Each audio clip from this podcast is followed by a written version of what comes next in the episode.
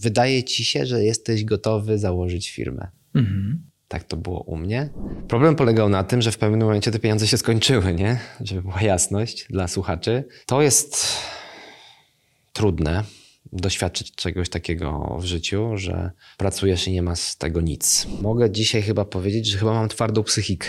Jeśli wydaje ci się, że masz danego dnia e, uporządkowany biznes, to wiedz, że jutro na pewno się coś zepsuje. Dokładnie. Dokładnie. My chcemy po prostu przebić e, konkretny poziom e, takich powtarzalnych przychodów na poziomie 100 tysięcy miesięcznie. Trzeba e, w kilku obszarach naraz postawić sobie różne wyzwania i spróbować się z nimi zmierzyć a nie skupiać się na jednym wycinku mojego życia. Nie? Ci, którzy będą stali najbliżej, no to będą najbliżsi, więc jak to zaprzepaścimy, no to na koniec będziemy sami, nie? Wolałbym tego uniknąć. Chęć rozmawiania moich dzieci ze mną za 10 lat, ona będzie wprost proporcjonalna do tego, co ja robię z nimi dzisiaj. Więc jeśli uważacie, że czegoś Wam brakuje, to polecam tego typu grupy, bo takich grup jest więcej. My tworzymy jedną z wielu w Polsce, czy tam na świecie. Witam Was serdecznie w kolejnej rozmowie o sztuce równowagi w życiu. E, w tych wywiadach rozmawiam z przedsiębiorcami o tym, jak udaje bądź nie, udaje im się łączyć e, różne obszary życia i jakie mają sposoby, aby e, pozostać w równowadze.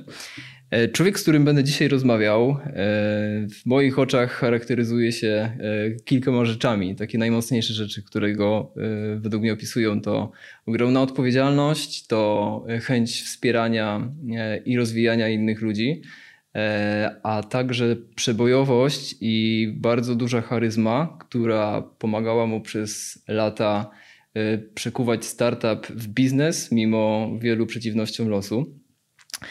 E, moim dzisiejszym gościem jest Piotr Gizio. Piotrek, Dzień bardzo dobry, cześć. serdecznie Cię witam i bardzo Ci dziękuję, że zgodziłeś się przyjąć. Ja również bardzo dziękuję.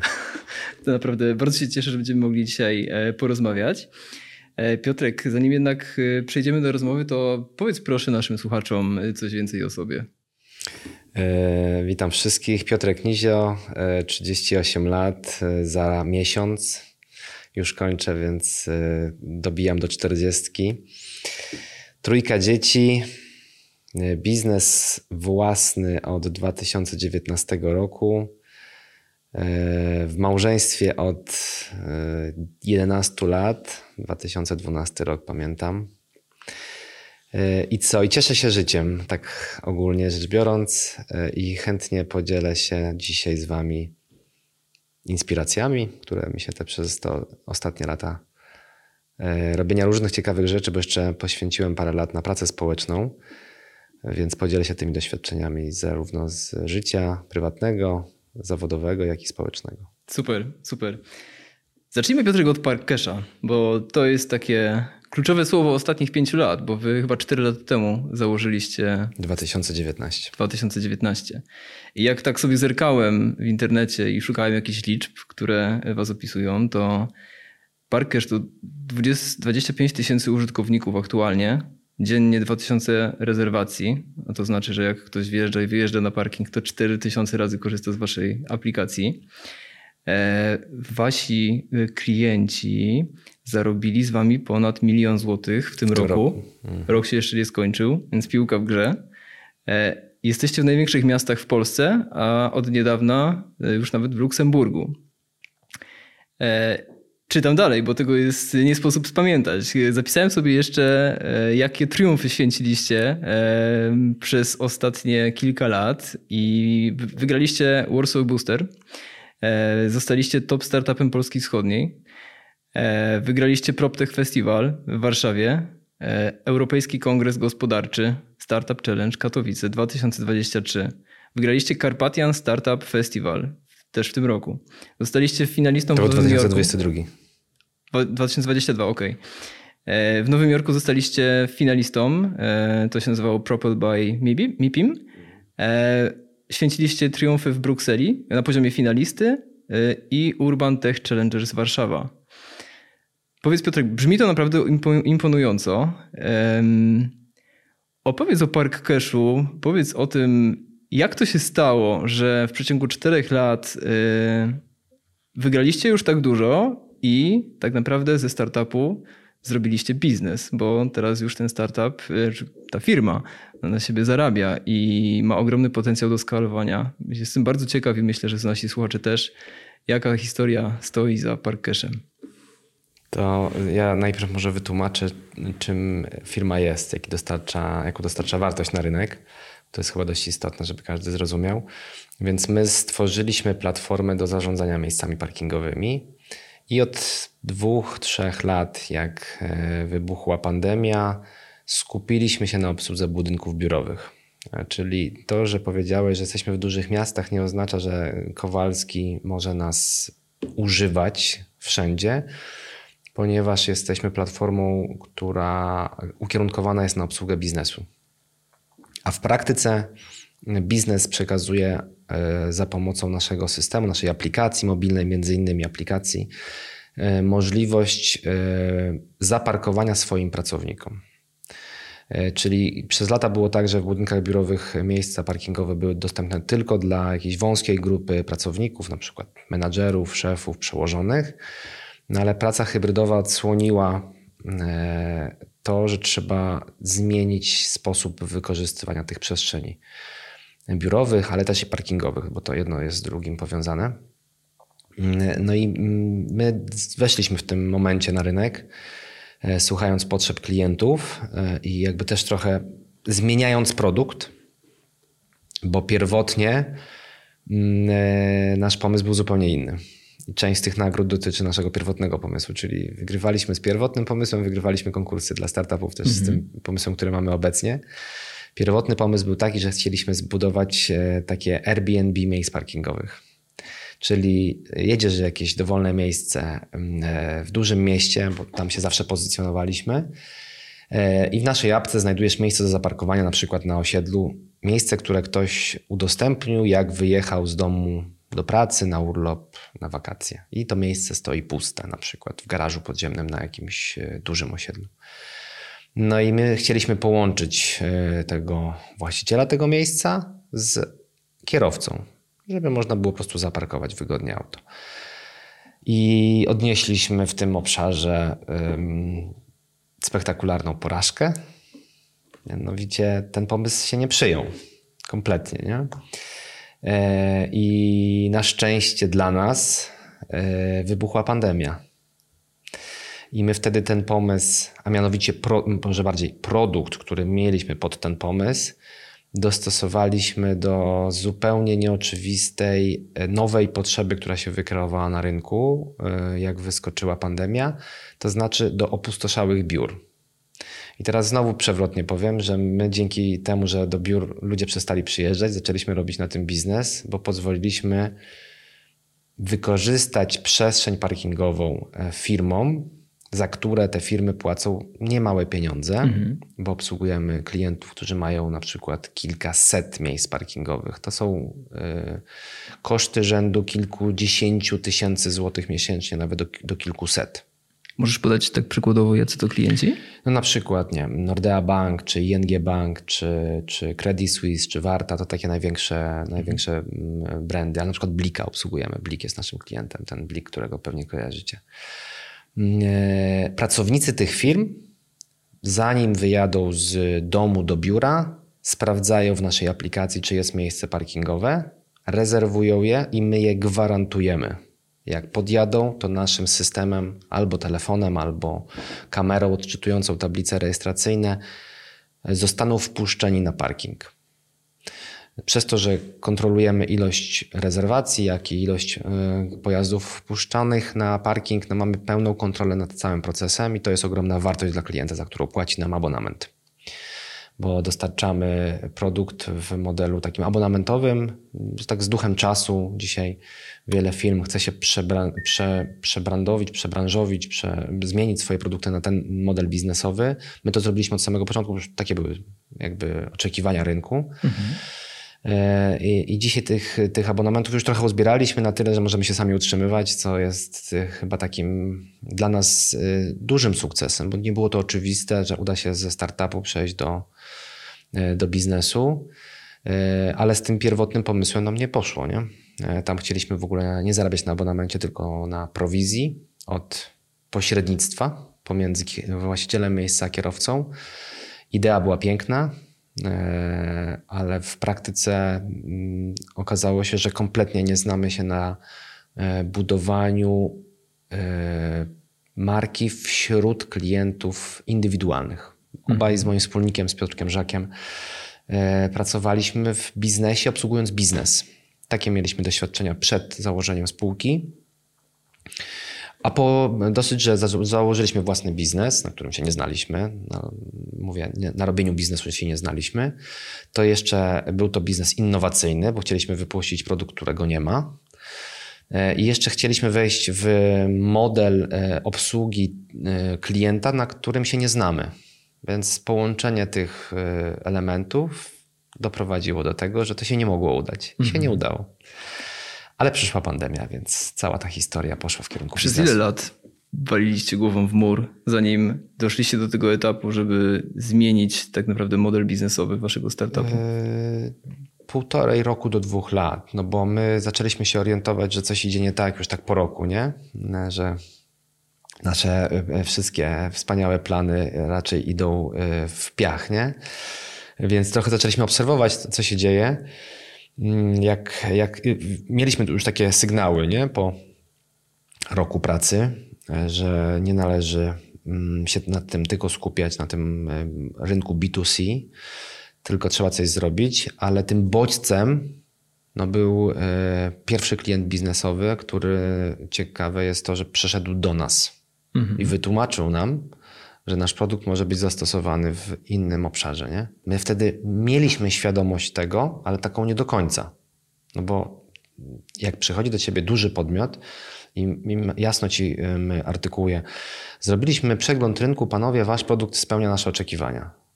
To się zaczyna zdrapać, no jakie oczekiwania? W sensie, to jakie są oczekiwania? No i mhm. zaczynasz e, ciągnąć mm, tego klienta za język, nie? żeby jakby wyartykułował o co chodzi. No rzeczywiście okazało się, że tak jest. Nie?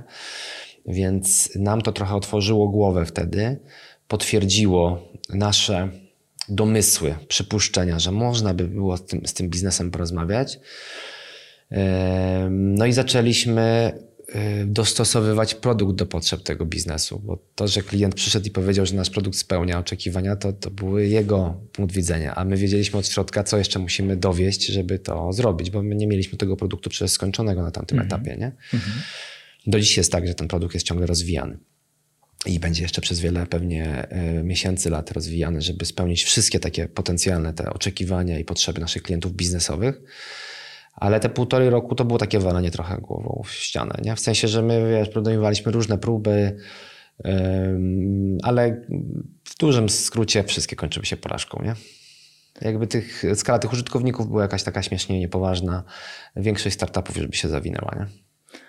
Musieliście się wykazać bardzo dużą umiejętnością słuchania głosu klienta, tak? bo szczególnie w startupach to jest y, bardzo potrzebne, gdzie jest dynamicznie rozwijający się produkt, który stara się tak jakby wychwycić, w którą stronę podążyć, ale warunkiem tego, żeby to się udało, to jest taka otwartość głowy na to, co mówią ludzie, co mówi klient. E, I u Was ta otwartość była od samego początku, czy dopiero dostaliście takiego kopa po jakimś czasie, że my to musimy się skupić na tym, co mówią ludzie e, z tych przestrzeni jakby biznesowych, tam gdzie faktycznie siedzi pieniądz, który pozwoli wam e, jakby wpuścić jakby trochę do krwiobiegu e, waszego startupu i jakby takiej świeżości też pieniędzy i perspektywy, że to jest skalowalne, nie? że jakby można na tym, można tam docisnąć pedał gazu i faktycznie rozwijać ten, ten produkt.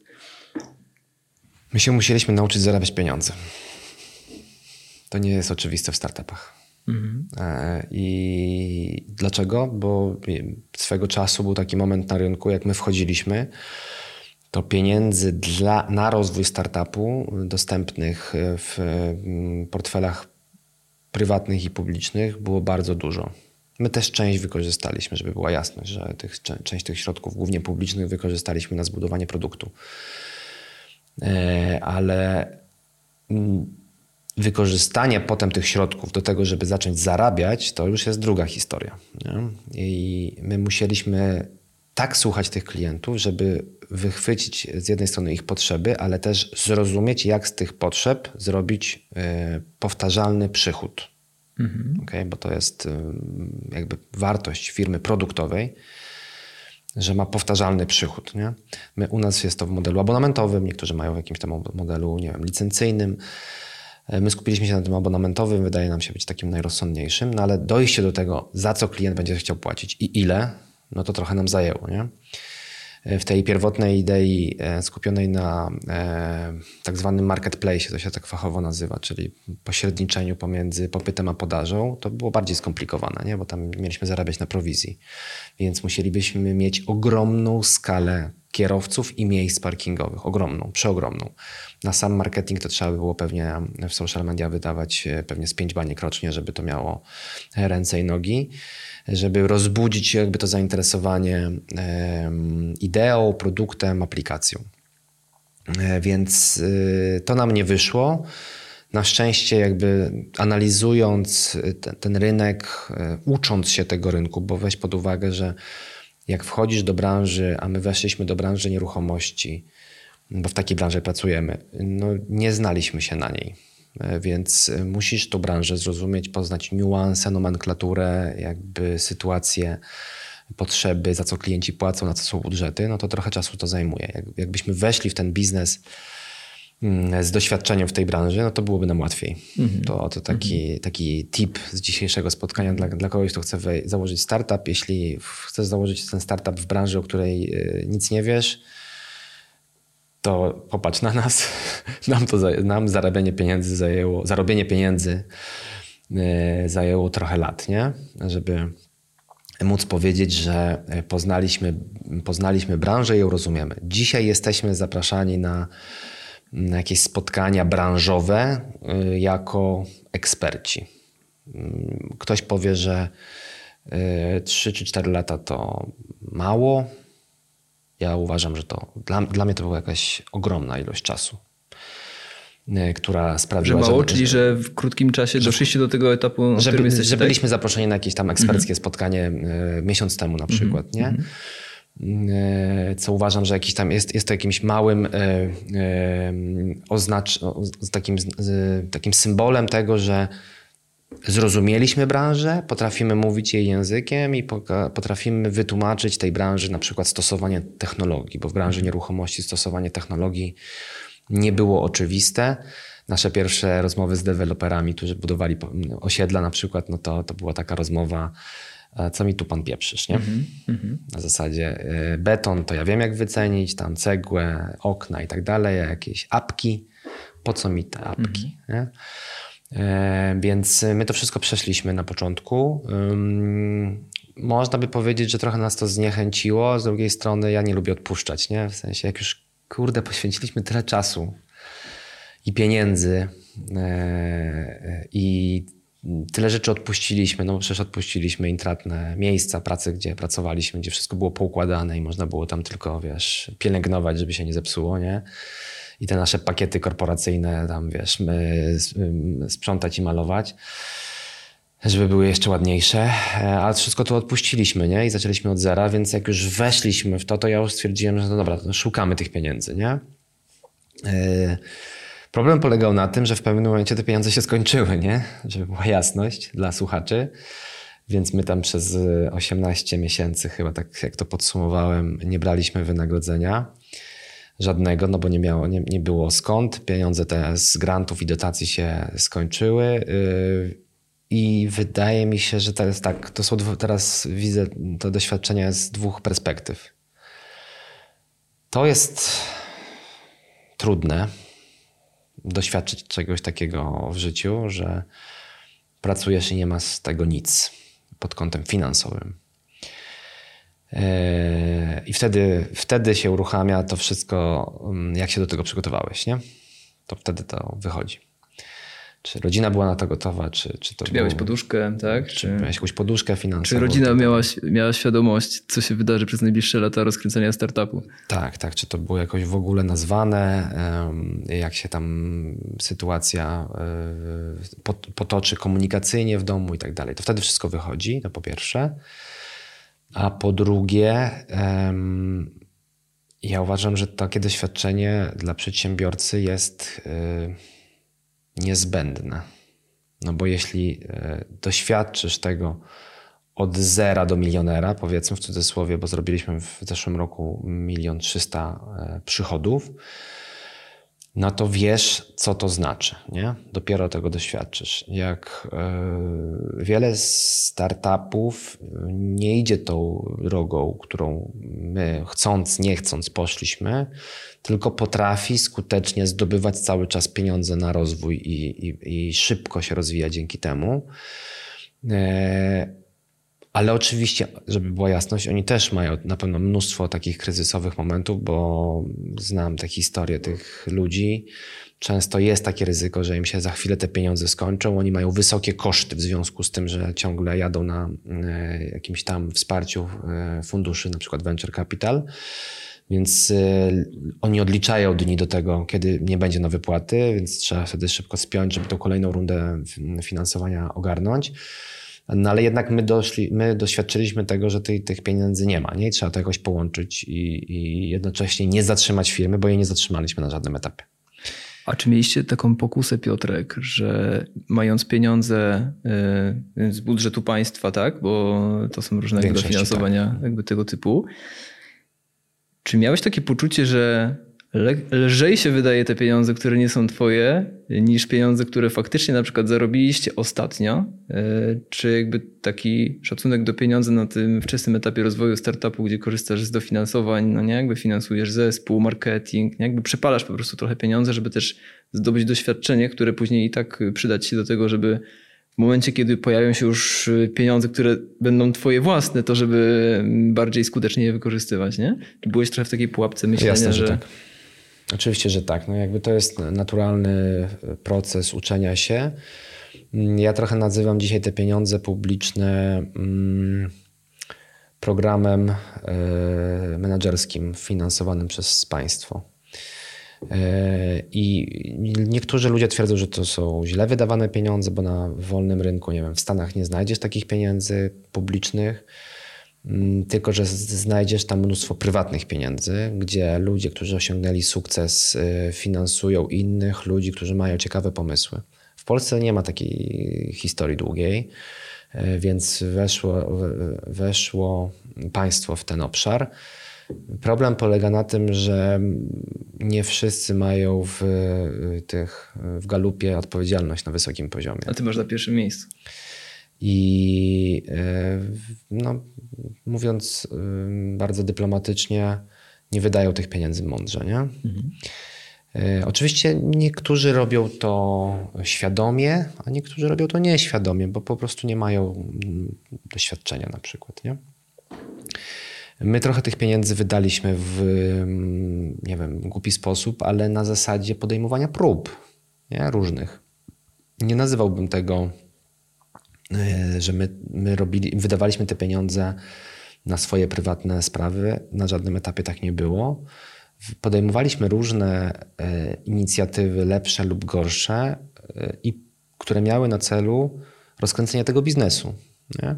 Ale rzeczywiście jest tak, że takie pieniądze nie swoje wydaje się inaczej. Nie? Pewnie przeglądasz je dwa razy, a nie dziesięć razy nie? dookoła, czy rzeczywiście ten wydatek jest dobry.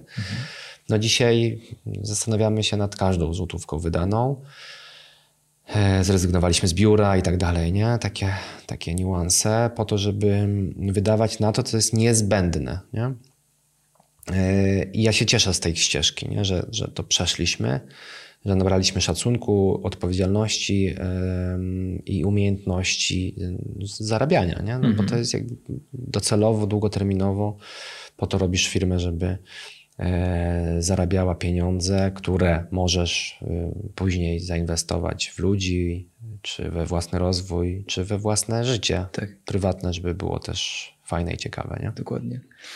Piotrek, a na tej drodze, tak jak powiedziałeś, od zera do milionera, w którym momencie był, czy, czy w ogóle był taki moment, kiedy pomyślałeś sobie, nie, to jest totalnie bez sensu. Mimo tego, że masz w galopie, tak jak powiedziałem, odpowiedzialność na pierwszym miejscu, więc chcesz dowieść projekt, w który się zaangażowałeś, wiesz, że poświęciłeś tam masę czasu swojego zespołu, masę kosztów, tak? Jakby zrezygnowałeś ze świetnej pracy na etacie, którą miałeś, o czym jeszcze później porozmawiamy. To miałeś taki moment, że myślałeś sobie, nie, to, to jest bez sensu, nie damy rady, chyba trzeba sobie odpuścić? Oczywiście. Bardzo często. E, no bo jak e, wpadasz do takiej strefy dyskomfortu, e, no to takich impulsów jest mnóstwo, nie? które sprawiają, że zaczynasz myśleć, czy to ma sens. Szczególnie jeśli jeszcze miałeś, była bliska historia tego, co było w poprzednim życiu, nie? Jak to wyglądało, jak było spokojnie, powtarzalnie, bezpiecznie, przewidywalnie. E, no dzisiaj już tak nie mam, w sensie dzisiaj już idziemy do przodu i zarządzamy po prostu tymi różnymi kryzysami i staramy się uczyć, e, cieszyć z małych sukcesów. Mhm. Ale takich sytuacji, w których myślałem, że, że czy nie odpuścić, no na pewno przez pierwsze 2-3 lata było dużo więcej. Czyli nie? było ich kilka, tak? To nie była jedna tak, sytuacja taka, tak, gdzie tak. patrzyłeś w Excela i myślisz sobie, nie, nie, to się nie spina, za długo się nie spina, już nie mogę dłużej. Tylko to, to się zdarzało co jakiś czas, tak? Tak, tak, no bo wiesz, no, pracujemy, w, obsługujemy biznes dla tych osób, które jakby nie, nie czują tego niuansu, niuansu pracy z biznesem takim korporacyjnym. Mogę powiedzieć tylko tyle, że tam czas oczekiwania na mm, jakąś e, umowę czy, czy, czy płatność, powiedzmy, to są e, miesiące, jak nie lata. Nie? Z niektórymi mhm. klientami to od pierwszej rozmowy do, pierwszej, e, do pierwszego przelewu to minęło na pewno grubo ponad 12 miesięcy. Nie? Więc jak wszedłeś w, tą, w taki model biznesowy, no to trzeba się z tym pogodzić, że to się czeka, ale to właśnie daje e, niestety tego strzała, że nie wiesz, kiedy te pieniądze przyjdą. E, liczysz na to, że to się wszystko tam dobrze pozamyka, ale to się przeciąga, przeciąga i wtedy pojawiają się te kryzysy. Nie? Mhm. E, przetrwaliśmy to wspólnie z, z, moim wspólnikiem. Ale co sobie wtedy myślałeś? Co wtedy czułeś? No, jestem głupi, no że nie potrafię, że wiesz, że y, nie przygotowałem się do tego, że nie mam kompetencji y, i że po prostu trzeba coś z tym y, zrobić szybko, bo inaczej to się nie, to się nie zadzieje, nie? że cała ta, cały ten plan marzeń o wielkim biznesie właśnie się w tym momencie rozpada na moich oczach, bo to się nie udaje. Nie? Więc to były takie momenty. Mhm. Mm, na szczęście mogę dzisiaj chyba powiedzieć, że chyba mam twardą psychikę.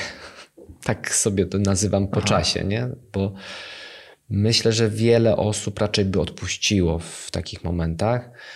Mm, szczególnie jak e, ten czas e, bez wynagrodzenia się strasznie przeciągał, nie? bo ja naprawdę na początku nie myślałem, że to będzie 18 miesięcy, tylko to będzie tam chwila, nie? że to się za chwilę jakoś poukłada ale jak już tam się zrobiło z tego ponad rok, no to już y, te momenty zwątpienia były takie dość, dość y, duże. najtrudniejszy taki czas, takiego zwątpienia, może tak, to miałem gdzieś w 2021, nie pod koniec, że już wiedzieliśmy, że będzie jakiś duży klient, ale ta umowa się ciągle nie podpisywała. Nie?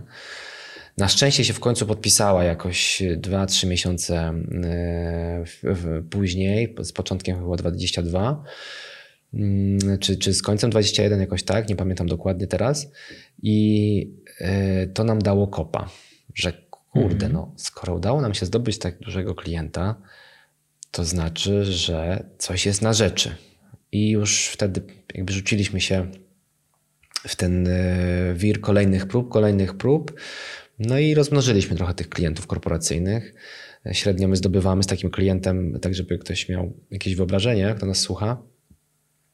Jakieś 4-5 tysięcy użytkowników, więc to, są, mm. to jest duży strzał. E, jednocześnie zdobywamy kilkaset miejsc parkingowych do obsługi, bo za to pobieramy abonament od, od, ilości zarządzanych miejsc parkingowych. Dzisiaj to już jest rząd wielkości ponad 2000 takich miejsc, za które my bierzemy odpowiedzialność, a dostęp w nieruchomościach, na których nasz system działa, to mamy już prawie do 6-7 tysięcy miejsc, nie? Mhm. więc y, czasami nie wszystkimi zarządzamy. E, więc potencjał e, jest dość duży. Tak z punktu widzenia, nie wiem, rynku europejskiego mówimy o tym, że w Europie takich miejsc parkingowych pod nasz produkt może być około miliona. Mhm. Nie? które nie mają um, jakiegoś efektywnego systemu zarządzania, więc jest potencjał do skalowania. Czy jak teraz, po tych ponad czterech latach, myślisz sobie o Park Cashu, to czujesz taki dreszcz ekscytacji na, na myśl o tym właśnie, że że to może się przeskalować tak bardzo globalnie. Zwłaszcza, że zrobiliście już jeden duży krok. Macie, yy, macie jakby swój system za, zainstalowany w Luksemburgu. I powiedziałeś teraz, że potencjał jest ogromny, tak? Że to jest jakby tam na poziomie miliona e, użytkowników. Miejsc parkingowych. Miejsc parkingowych to jest tak. nasz punkt odniesienia. To jest tylko Europa. Tak, tylko Europa na razie mówię. To jest tylko Europa. Mhm. E, co sobie myślisz o tym Park Cashu, tak w kontekście różnych możliwości, które otworzyły się przed wami, jak ze startupu zrobiliście dobrze prosperujący biznes? Motywuje to bardzo, wiesz, bo ja sobie nie zdawałem sprawy z tego, że będziemy w stanie dostarczyć produkt, który obsługuje bardzo dużych klientów. To nie jest takie oczywiste, jak startujesz jakąś firmę, e, a nam się to udało. E, my mamy naprawdę e, poważne podmioty, które nas sprawdzają, w których jeśli nasz system nie działa, to wywołuje poranne zamieszanie, bo prezes nie wiedzie, bo zrobi się korek na autostradzie. Już byliśmy kiedyś nawet w, w, w mediach z tego tytułu, więc to nas motywuje do tego, że z jednej strony rzeczy nieosiągalne są osiągalne, tylko trzeba konsekwencji ciężkiej pracy e, i wyciągania wniosków, e, żeby nie popełniać błędów dwa razy. Z drugiej strony, no jest jakaś tam taka, wiesz, też ekscytacja z tego, gdzie to może być. My dzisiaj mamy takie bardzo przyziemne mm, e, plany. My chcemy po prostu przebić e, konkretny poziom e, takich powtarzalnych przychodów na poziomie 100 tysięcy miesięcznie i wtedy zaczniemy planować dalej. Dzisiaj chcemy dojść do tego momentu po to, żeby zapewnić sobie i firmie bardzo stabilną sytuację mhm. finansową z, z, punktu widzenia pozyskiwania fajnych ludzi do pracy, mhm. budowania jeszcze lepszej technologii itd. Tak nie planujemy dalej. Mhm. Bynajmniej ja jestem takim bardzo mocnym realistą. Dojdziemy tam, to wtedy się zastanowimy, co dalej. Jak tam dojdziemy, to znaczy, że e, zrealizujemy większość naszych takich planów e, sprzedażowych, które mamy w, obecnie e, z klientami. E, I to będzie oznaczało, że mamy w branży startupowej nazywa się product market fit. Czyli, że najprawdopodobniej wtedy już będzie nam się ustawiała mhm. kolejka do sklepu. Mhm. Czyli, że będą chętni, którzy będą chcieli mieć ten nasz produkt, bo z innowacją jest tak, bynajmniej w Polsce, za granicą jeszcze tak nie wiem do, do końca, ale z innowacją jest tak, że ta kolejka sama się nie, nie, nie ustawia, bo ludzie nie wiedzą, że jest taki produkt, albo ludzie nie wiedzą, że można dany problem rozwiązać. Więc poświęcasz mnóstwo czasu i pieniędzy na edukowanie i przygotowanie rynku. Zakładam, że jeśli będziemy już na tym poziomie przychodów, to znaczy, że tą robotę wykonaliśmy bardzo dobrze i rynek potrzebuje tego produktu, bo problem e, nie szybko się rozwiąże, bo ludzie samochodami jeżdżą, będą jeździć. E, zmienia się oczywiście w dużych miastach trend komunikacyjny. Ludzie przechodzą na, nie wiem, rowery, hulajnogi, komunikację publiczną tam, gdzie się da ale nadal będą e, w potrzebie osoby, które dojeżdżają spoza centrum, spoza miasta, które, osoby, które wożą dzieci do szkoły, do przedszkola, czy osoby, które mają problemy komunikacyjne, bo mają, nie wiem, źle skomunikowane swoje miejsce pracy dla alternatywnej komunikacji, czy mają po prostu problemy z chodzeniem i potrzebują pojechać samochodem do, do biura. Więc e, ten nasz produkt e, my obserwujemy zmieniające się trendy komunikacyjne, ale uważam, że jakby popyt na parkowanie jest, a my też mamy w tym wszystkim taki element związany z, może to, może to dziwnie zabrzmi, ale z taką odpowiedzialnością też społeczną, ekologiczną, e, ponieważ e, z punktu widzenia tego, co my dostarczamy, to kierowca, który u nas rezerwuje miejsce parkingowe, on wie, gdzie ma zaparkować. Mhm. Czyli on nie krąży nie generuje korków, nie generuje ekstra spalin, szukając miejsca parkingowego, tylko jedzie do celu. Z punktu widzenia mm, Nawet życia... na waszej stronie internetowej macie taką informację, ile wasi użytkownicy zaoszczędzili czasu w związku z korzystaniem z waszej aplikacji. Tak, tak. No zaczęliśmy to zliczać, bo to jest e, ciekawa, ciekawa statystyka. Chyba wyszło, wyszło nam, że za 2022 rok 40 ton CO2 zaoszczędziliśmy. Mieliśmy jakiś spektakularnie wymyślony algorytm do tego, nie będę już teraz tłumaczył, ale w dużym uproszczeniu sprawia, że za każdym razem, jak ktoś rezerwuje miejsce, to my wiemy, że on nie będzie tracił 15 minut e, na szukanie miejsca parkingowego wokół biura. On po prostu jedzie do celu. E, I jak sobie pomyślimy globalnie, że wielu kierowców zaczęłoby jechać do celu autem, wiedząc, gdzie ma zaparkować, no to zobaczcie, jaki to jest pozytywny wpływ.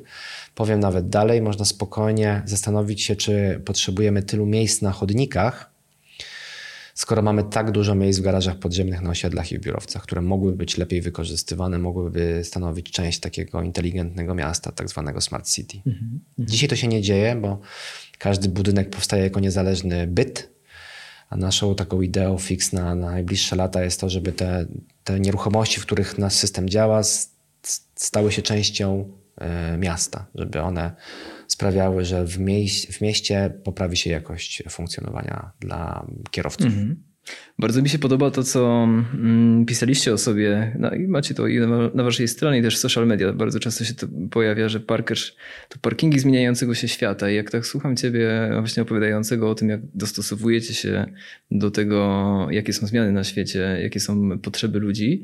Wcześniej opowiadałeś o tym, jak musieliście słuchać waszych klientów, żeby dostosować wasz produkt, nie? Więc cały czas ta zmiana jest w waszym DNA, że wy cały czas macie jakby radary nadstawione tak, na, na świat i słuchacie, czego świat potrzebuje i staracie się mu to dostarczyć. W ogóle myślę, że to jest super, bo jeżeli byłoby się takim skostniałym tworem, to podejrzewam, że e, ta historia firmy mogłaby być dużo krótsza, bo w pewnym momencie po prostu już by jej nie było, już by jej nie było tak? A, a wy nadążacie cały czas i nawet nie tyle co nadążacie, ale wydaje mi się, że zaczynacie wyznaczać jakieś trendy. No jesteśmy liderem w Polsce na pewno. Obsługujemy najwięcej budynków biurowych pod tym kątem. Są konkurencyjne firmy, ale nie mają takiej dużej skali wdrożeń w budynkach biurowych i, i z tego jestem dumny, bo niektóre firmy mają 10 razy większe zatrudnienie od nas. E, ja uważam, że to, że nam się to udało, jest konsekwencją słuchania potrzeb klientów e, i dość wąskiej specjalizacji mhm. też, nie ukrywam bo z uwagi na ograniczone możliwości musieliśmy się na czymś skupić, więc skupiliśmy się na tej niszy, jakim były budynki biurowe. E, co nie oznacza, że tylko tam chcemy e, robić pieniądze, bo takie plany długoterminowe dla nas to jest dywersyfikacja rynkowa, czyli chcemy być na innych rynkach poza Polską. Zrobiliśmy pierwszy krok w tym roku. I dywersyfikacja produktowa, czyli chcemy też obsługiwać naszym produktem inne obszary rynku, ale też wokół naszego produktu e, zrobić trochę rozszerzeń, które sprawią, że zaadresujemy inne potrzeby. Nie, nie będę zdradzał, e, co dokładnie szykujemy pod kątem takich innowacji produktowych, bo jesteśmy już na tyle w tej niszy rozpoznawalni, że należy jakby ważyć słowa, nie? bo konkurencja nie śpi ale na pewno e, pojawimy się e, na polskich osiedlach z powrotem. Bo zaczęło się od tego, trochę nam nie wyszło, e, ale na tych osiedlach będziemy. Myślę, że to jest tylko kwestia czasu, jak zaczniemy rozwiązywać problemy z parkowaniem na spółdzielniach, na, na osiedlach, na których ten problem jest na gigantyczną skalę. Więc trzymajcie kciuki. Mam nadzieję, że pierwszy projekt w tym roku jeszcze wystartuje. Skojarzyło mi się to powiedzenie, że nauczyciel przychodzi, kiedy uczeń jest gotowy. Bo wy zaczynaliście od tego, do Coś czego teraz jest. chcecie wrócić, ale teraz macie już biznes, który dobrze funkcjonuje. Świadomość społeczna już jest w jakimś stopniu zbudowana i być może nie trzeba będzie znowu głowy, głową walić w mur, tylko otworzą wam drzwi Myślę, że tak szybko tak nie będzie, bo nadal, jeśli masz innowacyjny produkt, to dużo musisz poświęcić na zbudowanie, wykreowanie tych potrzeb. I to jest najtrudniejsze w robieniu biznesu własnego, w tym innowacyjnego, że dosyć, że robisz biznes, co jest stresujące, jakby nie było, bo nigdy nie wiesz, co się wydarzy. E, to jeszcze robisz innowacyjny, to znaczy, że jeszcze klienci w ogóle nie wiedzą, że potrzebują Twojego tak. produktu. Na osiedlach na pewno tak jest, że e, tam jest nienazwany do końca mm, problem z parkowaniem. Wszyscy wiedzą, że on istnieje na dużą skalę, ten problem ale ludzie nie do końca wiedzą, jak można go skutecznie rozwiązywać. My mamy parę pomysłów. E, mam nadzieję, że część z nich uda nam się wdrożyć e, na dużą skalę e, w Polsce. Mhm. Super. Imponujące jest też to, o czym powiedziałeś. Tak mi się skojarzyło z tym, że zbudowaliście taką dużą dojrzałość biznesową, bo E, z pięć minut temu mówiłeś o tym, jak e, starać się skupić na tu i teraz, e, żeby nie wybiegać myślą do tych perspektyw skalowania na przykład globalnego, tylko żeby mieć powtarzalne przychody co miesiąc, żeby mieć tą przewidywalność, której tak bardzo wam brakowało wcześniej. A z kolei wydaje mi się, że dużo firm, startupów i firm ogólnie, jak zaczynają swoją działalność, to często funkcjonują na poziomie wizji i takiej zajawki, bo wydaje mi się, że ten pomysł jest super i że to jest po prostu perspektywa rychłego sukcesu od razu. E, więc mało jest tego myślenia o tu i teraz, a bardzo mocno głową się siedzi e, w marzeniach i planach. Nie? Ja tak po sobie też pamiętam, jak zakładaliśmy firmę, jak to było. E, wydawało nam się, że ten sukces stoi już za rogiem. Okazało się, że że to wcale nie za nie, tym. Nie za tym rogiem, dokładnie. Albo, że wiesz, ta ściana to, to nie jest róg, tylko jakiś okrągły, e, okrągły element budowy. W każdym razie e, widać, że zaszła taka ewolucja u was, tak? Że podejrzewam, że też myśleliście Oczywiście. na poziomie takiej zajawki na początku, że o, super, zrobimy ten biznes parkingowy. Natomiast teraz no, myślicie o, o, o, o tym konkretnym miesiącu, jak to zrobić, żeby kolejne miesiące wyglądały tak samo. Nie wiem, czy nazwałbym to dojrzałością. E, może tak, może niektóre firmy o tym nie myślą. E, jesteśmy bardzo takimi dużymi realistami. Mm, e, chyba uczymy się myśleć też e, pozytywnie hmm. o tym, jak zrobić z tego duży biznes, bo to nie było takie oczywiste, bo mieliśmy raczej więcej negatywnych e, doświadczeń niż pozytywnych. Nie? Takie wyciąganie tych wiesz, historii i świętowanie nie jest naszą mocną stroną. Nie? E, na pewno moją, mojego wspólnika uczymy się tego wspólnie z, z Piotrkiem. E, ale mm, tak, mogę powiedzieć, że dzisiaj na pewno e, bardzo realnie patrzymy na to, co możemy zrobić i na co mamy wpływ.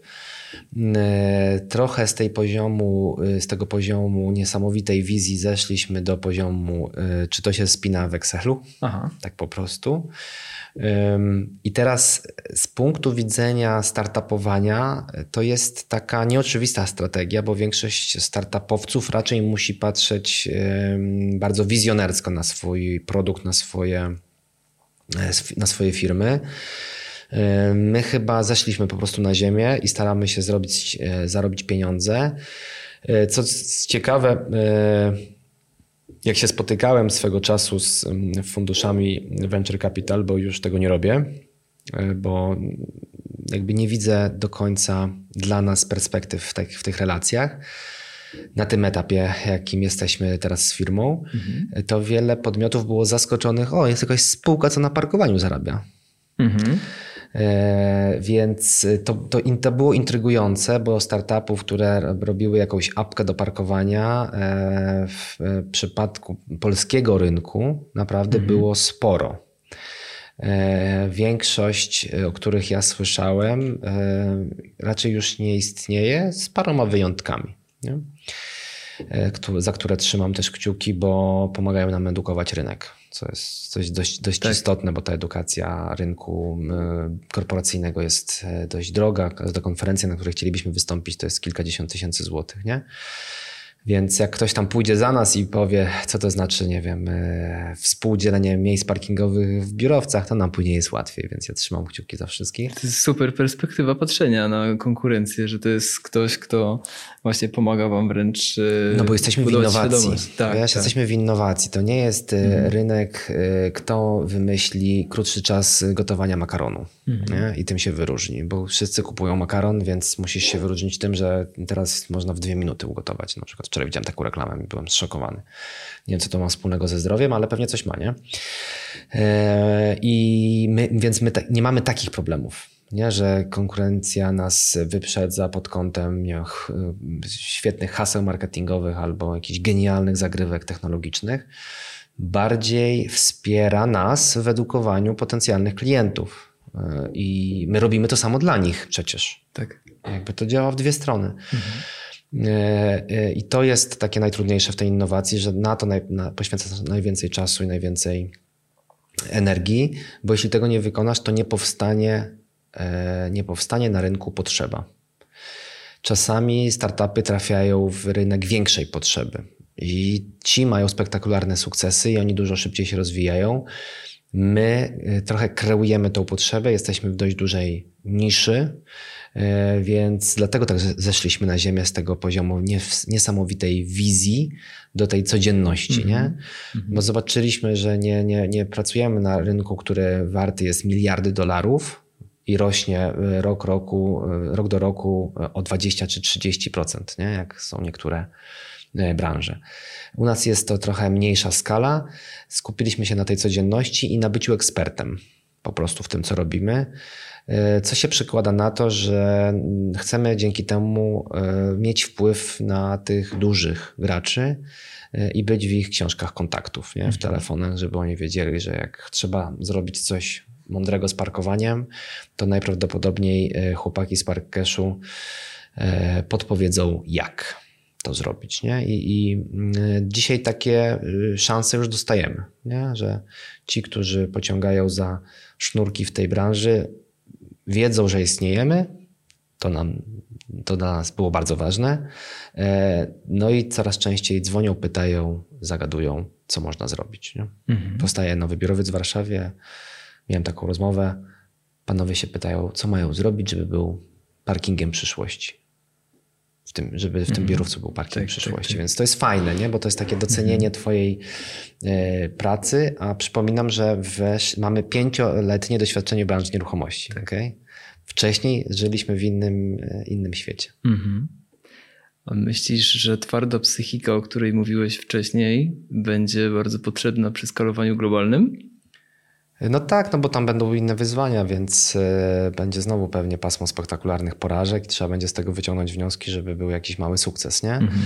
E, więc jak najbardziej ja się tutaj e, zgadzam z tym, że jakby w ogóle prowadzenie takiego biznesu, dosyć że innowacyjnego, dość technologicznego w takim szybko zmieniającym się świecie, wymaga e, tego, żeby móc e, chłodno patrzeć na codzienność e, i, i wiesz, nie dać się oszaleć, nie? Mm, bo raczej masz więcej szans do popełnienia błędów, które będą cię dużo kosztowały, niż szans na zrobienie szybkich i łatwych, prostych, dużych pieniędzy. Mm -hmm. Więc to wtedy trzeba chłodno do tego podejść, podjąć te decyzje, które są najlepsze w danym momencie, w danym czasie, w danej chwili, w danych zasobach, żeby z tego za parę miesięcy mieć pieniądze na przykład, nie? które sprawią, że masz szansę rozwijać ten biznes dalej. Mhm. Taki mindset, mental, taką twardą psychę, to się buduje przez lata? Czy z tym się rodzi? Trudne pytanie. E, myślę, że e, nie, nie, na pewno się z tym nie urodziłem. Nie. Jak, jak 15 e, lat temu wchodziłem powiedzmy na rynek pracy, to ja byłem osobą ostrożną. Przede wszystkim, nie? Ostrożną, robiącą to, co wypada, która raczej się nie wychyla mm, i raczej jest obserwatorem. E, to, co sprawiło, że byłem gotowy podjąć ryzyko i wziąć odpowiedzialność za jakieś przedsięwzięcie, to są raczej doświadczenia, które mnie ukształtowały przez te ostatnie 15 lat. E, czyli to, że nie wiem, jak tam, gdzie pracowałem na etacie, chciałem pracować rzetelnie i z zaangażowaniem. Więc to było zauważane, więc dostawałem większą odpowiedzialność. Jak dostajesz większą odpowiedzialność, naturalnie Twoja głowa się przestawia, bo masz coraz więcej trudniejszych decyzji do podjęcia, więc się w tym trenujesz. E, dodatkowo doszło zaangażowanie społeczne, które sprawiło, że można było zdobyć kolejne jakieś kompetencje w prowadzeniu ludzi, w zarządzaniu jakimś większym e, projektem niż mogłem mieć do, dostępny w e, pracy na etacie, gdzie pracowałem wtedy. I te doświadczenia e, mnie budowały. Na pewno jakieś wychodzenie ze strefy komfortu. W moim przypadku to było chodzenie po górach na przykład. To też miało duży wpływ na to, żeby ta mm, psychika się zmieniała na taką, która jest e, już nie tak tylko ostrożna, odpowiedzialna, ale też gotowa na podejmowanie ryzyka. Więc te wszystkie elementy na pewno się e, poskładały. Co jeszcze? Na pewno założenie rodziny ma na to wpływ. No bo wchodzisz najpierw w relację małżeńską i bierzesz za to odpowiedzialność. Tam są też oczekiwania po drugiej stronie, żeby, nie wiem, zmienić sposób komunikacji, zmienić jakieś tam nastawienie, zmienić jakieś nawyki, więc przestawiasz tą głowę, trenujesz się w tym, żeby nie popełniać znowu dwa razy tych samych błędów w tym związku, więc znowu trenujesz tą głowę. Potem pojawiają się dzieci, pojawia się za to odpowiedzialność, musisz mieć na, na to czas, musisz y, znowu przestawić tą głowę. Więc jakby na podstawie tych wielu doświadczeń życiowych dochodzisz do, do momentu, w którym mm, wydaje ci się, że jesteś gotowy założyć firmę. Mhm. Tak to było u mnie. Mhm. Mi się wydawało, że jestem gotowy, więc y, w pewnym momencie zainspirowany trochę też y, przyjaciółmi, y, historiami, które, które znasz, bo też dotyczyły i naszych relacji, nie, jak się znamy Dostałem jakiś taki bodziec. E, spotkałem też mojego sąsiada, który nam trochę pomógł e, w rozkręceniu tego biznesu, załatwił te pieniądze z, z, ze źródeł e, publicznych. No i te wszystkie małe decyzje, małe doświadczenia, kompetencje sprawiły, że nagle czujesz, że masz siłę zostawić wszystko, co było, a było bezpiecznie i wygodnie i e, wydaje ci się, że wszystko będzie dobrze, więc ryzykujesz, zakładasz firmę. Mm -hmm. I potem to jest już kwestia odpowiedzialności. Czy odpuścisz, jak będzie źle, czy spróbujesz wyciągnąć wnioski jakieś i poprawić, żeby ta firma e, zaczęła jakoś prosperować. No nam się to chyba udaje, bo nie powiem, że udało. Nam się to udaje, zaczyna nam wychodzić. I ta spółka, e, która pierwotnie miała robić zupełnie co innego, bo miała być, e, wiesz, apką do parkowania dla wszystkich, zaczęła być firmą, która obsługuje duże podmioty, e, pobiera za to abonament, klienci są zadowoleni, E, zdobywamy kolejnych, e, mamy mnóstwo rekomendacji. To też wpływa na to, że wydaje ci się, że y, jakby masz wpływ, to też wpływa na Twoją psychikę i zachęca Cię do, te, do tego, żeby nie odpuszczać e, i żeby podejmować kolejne próby. E, które ja się tak oceniam z perspektywy, to są raczej próby, w których jest mnóstwo porażek, na podstawie których wyciągasz wnioski i od czasu do czasu masz sukces. Mm -hmm. I sztuką jest go świętować, mm -hmm. co nie jest mhm. moją mocną stroną. Okej, okay. czyli jakby budowanie psychiki to jest jak budowanie ściany z cegieł, nie? Jakby Wielki Mur Chiński też długo budowali, ale teraz ludzie patrzą na to z kosmosu i to widać, nie? I, to I robi wrażenie, nie? I robi wrażenie, no. No są, jakby ja to widzę jako składanie do kupy małych doświadczeń, które cię budują jako człowieka, jako przedsiębiorcę. I na podstawie tego ty możesz podejmować kolejne decyzje, nie? bo one cię uczą, wyciągasz jakieś wnioski e, i, i, i, masz siłę do tego, żeby stawić czoła kolejnym wyzwaniom, a na tym polega ta droga przedsiębiorczości, że tam jest e, jakby dużo wyzwań, dużo niewiadomych jak kiedyś nasz wspólny y, kolega Piotrek Panek powiedział, jeśli wydaje ci się, że masz danego dnia e, uporządkowany biznes, to wiedz, że jutro na pewno się coś zepsuje. Dokładnie. Dokładnie. I, i sztuką jest mhm. nie oszaleć w tych próbach rozwiązywania tych kolejnych problemów, mhm. które wynikają. Mhm czy ja dzisiaj mam w sobie taką umiejętność? Nie, bo czasami jest tak, że z czymś sobie nie radzę, nie? I, nie wiem, i popełniamy błędy wspólnie z, z Piotrkiem jakieś. Może kosztują nas dzisiaj trochę mniej mhm. niż kosztowały nas na początku.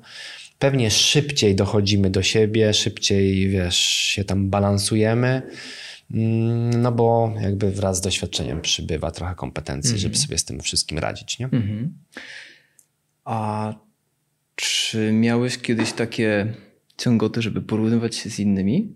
Bo tak jak funkcjonuję z ludźmi, rozmawiam z przedsiębiorcami, nie? Oni bardzo często, nie wiem czy bardzo, może nie bardzo często, ale zdarza się, że nie doceniają tego, co mają, nie nastawiają się na podejście procesowe, takie o którym ty mówisz, czyli wielkiego muru chińskiego nie da się zbudować w tydzień, to musi trwać, nie wiem, dziesiątki lat, nie wiem jak to długo budowali, może i setki. E, natomiast patrzą na tych innych przedsiębiorców, którzy, których widzą na przykład tylko i wyłącznie z social mediów. E, no i tam jest taki trochę utopijny obraz tego, jak to wszystko wygląda, bo tam wszystko wygląda super. Nie podkopywało to twojego takiego poczucia własnej wartości, nie deprymowało cię i jakby nie demotywowało, jak obserwowałeś innych ludzi, którzy z twojego punktu widzenia osiągali sukces i wydawało ci się, że robią to szybko, a ty w mozolny sposób budujesz y, startup i rozwijasz go, żeby ten startup mógł w końcu zostać firmą? Nie wiem, czy udzielę takiej jednoznacznej odpowiedzi na to pytanie. Tak, nie. Y, chyba było różnie, zależy na, na jakim etapie co przeczytałem. Mhm. Jak, jak był to jakiś moment lepszy w firmie, no to wiesz, raczej potrafiłem wtedy wyciągać z tego jakieś ciekawe wnioski, obserwacje, co możemy my zrobić inaczej. Jeśli był jakiś trudniejszy okres w firmie, no to na podstawie takich, wiesz, spektakularnych informacji o kolejnych sukcesach y, myślisz sobie, kurde, no co ty musiałbyś zrobić, żeby tak było, jak oni mają, nie? Więc to jest taka sinusoida raczej. Ja nie znam... Ale to e, bardzo proaktywnie, bo mógłbyś pomyśleć, u mnie to jest do dupy ja nie mam takiego sukcesu jak ktoś inny. A ty powiedziałeś, co musiałbym zrobić, żeby być tam, gdzie oni, tak? Więc no, tak to pokazuje taką, takie tak, proaktywne tak. patrzenie. Moja głowa jest raczej tak nastawiona, e, że raczej się zastanawiam, e, co mogę zrobić inaczej, no bo wiem, że na koniec dnia są decyzje do podjęcia, nie? Jeśli je podejmiesz prawidłowy sposób, powiedzmy, albo inaczej. Jeśli podejmiesz dobre decyzje, no to będą z tego inne e, owoce czy, czy, czy skutki, niż jak podejmiesz e, tą złą decyzję. Mhm. E, na podstawie obserwowania doświadczeń innych jesteś w stanie mieć większy, większą ilość insightów do tego, żeby podjąć lepszą decyzję. Tak. Więc tak patrzę na te wszystkie historie i ludzi, którzy mieli sukcesy, a przez te tam 5 lat powiedzmy startupowania, no to na różnych konkursach byli, byliśmy, w różnych jakichś tam programach dla startupów uczestniczyliśmy, więc ja tych ludzi trochę poznałem. E, niektórzy mieli spektakularny sukces, po czym okazało się nagle, jak patrzyłem w KRS-ie, że tam nic nie ma, nie? Aha. E, więc ja też e, zawsze jak czytam o jakimś sukcesie, to sprawdzam wyniki w KRS-ie. Mhm. Jestem bardzo e, realist, realistycznym człowiekiem pod tym kątem. E, nie wierzę w, w, marketing e, w social mediach, bo sam jak tam piszę, to piszę z reguły o tym, co zrobiliśmy fajnego. Mhm. Bo traktuję to jako darmowa tuba komunikacyjna. Nie płacimy za wywiady w internetach, więc używamy do tego LinkedIna. Mm, e, więc e, sam tam nie piszę o, o, jakichś naszych spektakularnych porażkach, bo nie miałbym czasu na pracę, gdybym miał codziennie coś pisać, bo prowadzenie biznesu prowadza się do tego, że codziennie masz jakąś raczej porażkę, nie? E, więc raczej traktuję to jako mm, zachęta do tego, żeby coś zmienić u nas. Czy, czy, czy, czy zawsze nam się to udaje? Nie, bo czasami brakuje nam zaangażowania, pomysłu, pieniędzy, zasobów. Mhm. E, ale czasami z tych historii coś wyciągam, nie? Mhm. E, I to jest wtedy motywator do tego, żeby coś zmienić. Tak na to mhm. patrzę. Nie znam nigdy tła tych wszystkich historii, no bo wielu ludzi nie znam, wiesz, personalnie, nie wiem, jakie, jakie koszty ponoszą tego sukcesu, o którym piszą, e, a wydaje mi się, że zawsze jakiś koszt tego jest. Mm Czy to jest y, w życiu y, prywatnym, czy w życiu zawodowym, czy w zdrowiu, na pewno jakiś koszt tego -hmm. sukcesu jest, bo nie ma sukcesu bez, y, bez zaangażowania, czy czasowego, czy finansowego, czy, czy osobistego. Nie? Tak. Nie ma, po prostu. Chyba, że znasz takich ludzi, bo ja takich nie poznałem. Ja też jeszcze nie. Może na którymś wywiadzie ktoś o tym powie, ale wydaje mi się, że to jest niemożliwe. Piotrek, a powiedz jeszcze odnośnie etatu, bo poruszyłeś już ten wątek troszkę.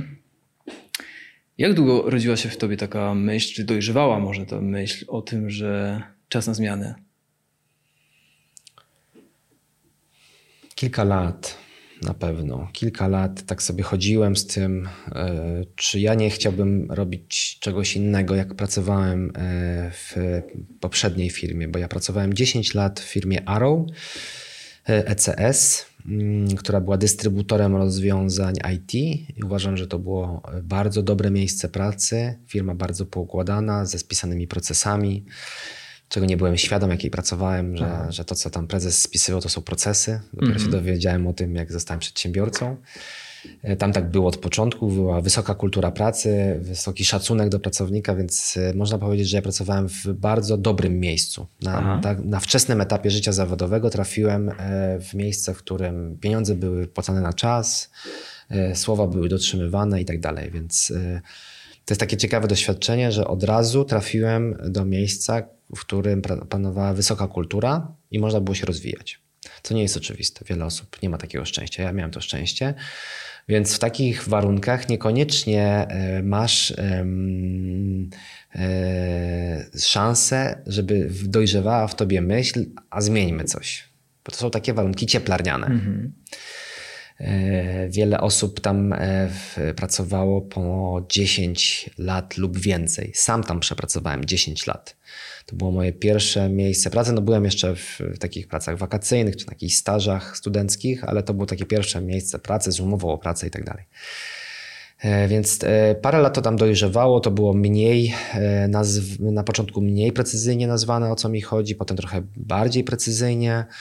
Na pewno ostatnie trzy lata, które tam pracowałem jako menadżer jednego z działów w tej strukturze korporacyjnej, no to tam był jeden z tysiące działów, patrząc na całą organizację globalną. Już miałem do, do czynienia trochę z większą odpowiedzialnością za zespół, za ludzi, jakiś większy budżet do zrealizowania jako, jako, jako mm, dział sprzedaży. Pamiętam, że chyba ostatni wynik jaki wykręcił mój zespół, to było jakieś 70 milionów przychodu rocznie, nie? Z, z, z pośrednictwa e, w sprzedaży. Bo my kupowaliśmy od producenta, sprzedawaliśmy do firm informatycznych. Mhm. E, więc to już było, to były takie doświadczenia, które sprawiały, że ja już zrozumiałem, że wtedy mi się wydawało, że już mam jakieś pojęcie o mhm. budowaniu zespołu, o zarządzaniu jakimiś większymi budżetami i tak dalej, więc mi się wtedy wydawało, że to oznacza, że mogę robić biznes. To po prostu mega mylne. Dzisiaj na to patrzę z perspektywy czasu, ale wiadomo, że jakbym nie podjął wtedy tej decyzji, no to bym pewnie dzisiaj był w innym miejscu, więc podjąłem to ryzyko, bo wydawało mi się, że jestem przygotowany. Eee, czy yy, te doświadczenia E, dzisiaj bym porównał ze sobą jakoś, ciężko jest porównać, bo to, co robię dzisiaj, nie ma nic wspólnego z tym, co robiłem. Tam z małym wyjątkiem, że tam i tu prowadziłem, odpowiedziałem, odpo byłem odpowiedzialny za sprzedaż. Mhm. Bo I, za zespół. I, i, I za zespół. Tam miałem większy niż mam teraz, weź to pod uwagę. E, chociaż w pewnych momentach, jak mieliśmy dotacje, no to mieliśmy tych ludzi całkiem, całkiem sporo jak na startup, ale potem się te pieniądze pokończyły, więc się zespół zmniejszył. Mhm. E, tu i, tu, tu, tu i tam odpowiedziałem za, byłem odpowiedzialny za sprzedaż, ale na pewno tutaj e, zdecydowanie łatwiej mi się sprzedaje, bo jestem bardzo głęboko przekonany do tego, co sprzedaję. Okay tam takiego wewnętrznego... Identyfikujesz się z tak, produktem. E, tam takiego wewnętrznego przekonania nigdy nie miałem, no bo to były jakieś produkty firm trzecich. E, ja nie byłem takim bardzo twardym umysłem, ścisłym, który potrafił rozkminić te wszystkie technologie do backupu, do bezpieczeństwa danych i tak dalej. Więc starałem się skupiać na tych moich mocnych stronach, czyli na, na relacjach, na, na budowaniu jakiejś tam zaufania do naszych klientów, do, do, na dotrzymywaniu słowa na dowożeniu, na, te, na czas i tak dalej. E, potem na budowaniu zespołu, na wspieraniu ludzi w, w zespole, żeby oni e, tak naprawdę się rozwijali, bo to będzie miało wpływ na wyniki całego zespołu nie? i całego działu, i moje też. Mhm. Więc te doświadczenia oceniam bardzo pozytywnie, ale dojrzewała cały czas we mnie ta myśl, coś może zmieńmy. E, I później się po prostu jakoś kropki połączyły. Wiesz, kilka różnych zdarzeń w życiu się e, e, wydarzyło, że, że dostałem ten impuls, spotkałem tego mojego sąsiada, który powiedział, ej, może, może coś zrobimy, jakiś biznes. W, w, w firmie, w której pracowałem też jakby był taki moment, że ja wiedziałem, że tam nie da się zrobić rzeczy poza schematem. Jak doświadczenie dwudziestoletniej tej organizacji pokazywało, że biznes w tej firmie robi się według takich i takich zasad. E, I mi to troszeczkę zaczęło przeszkadzać, że nie da się trochę poza schemat wyjść. Miałeś takie poczucie kreowania trochę po swojemu. Że jest jakiś sufit, że mhm. są jakieś um, oczekiwane ścieżki pracy, w którymi się poruszamy. Jakieś takie super wychylanie poza to nie jest tam oczekiwane, bo ta firma, co jest prawdą, wie jak robić ten biznes. Mhm.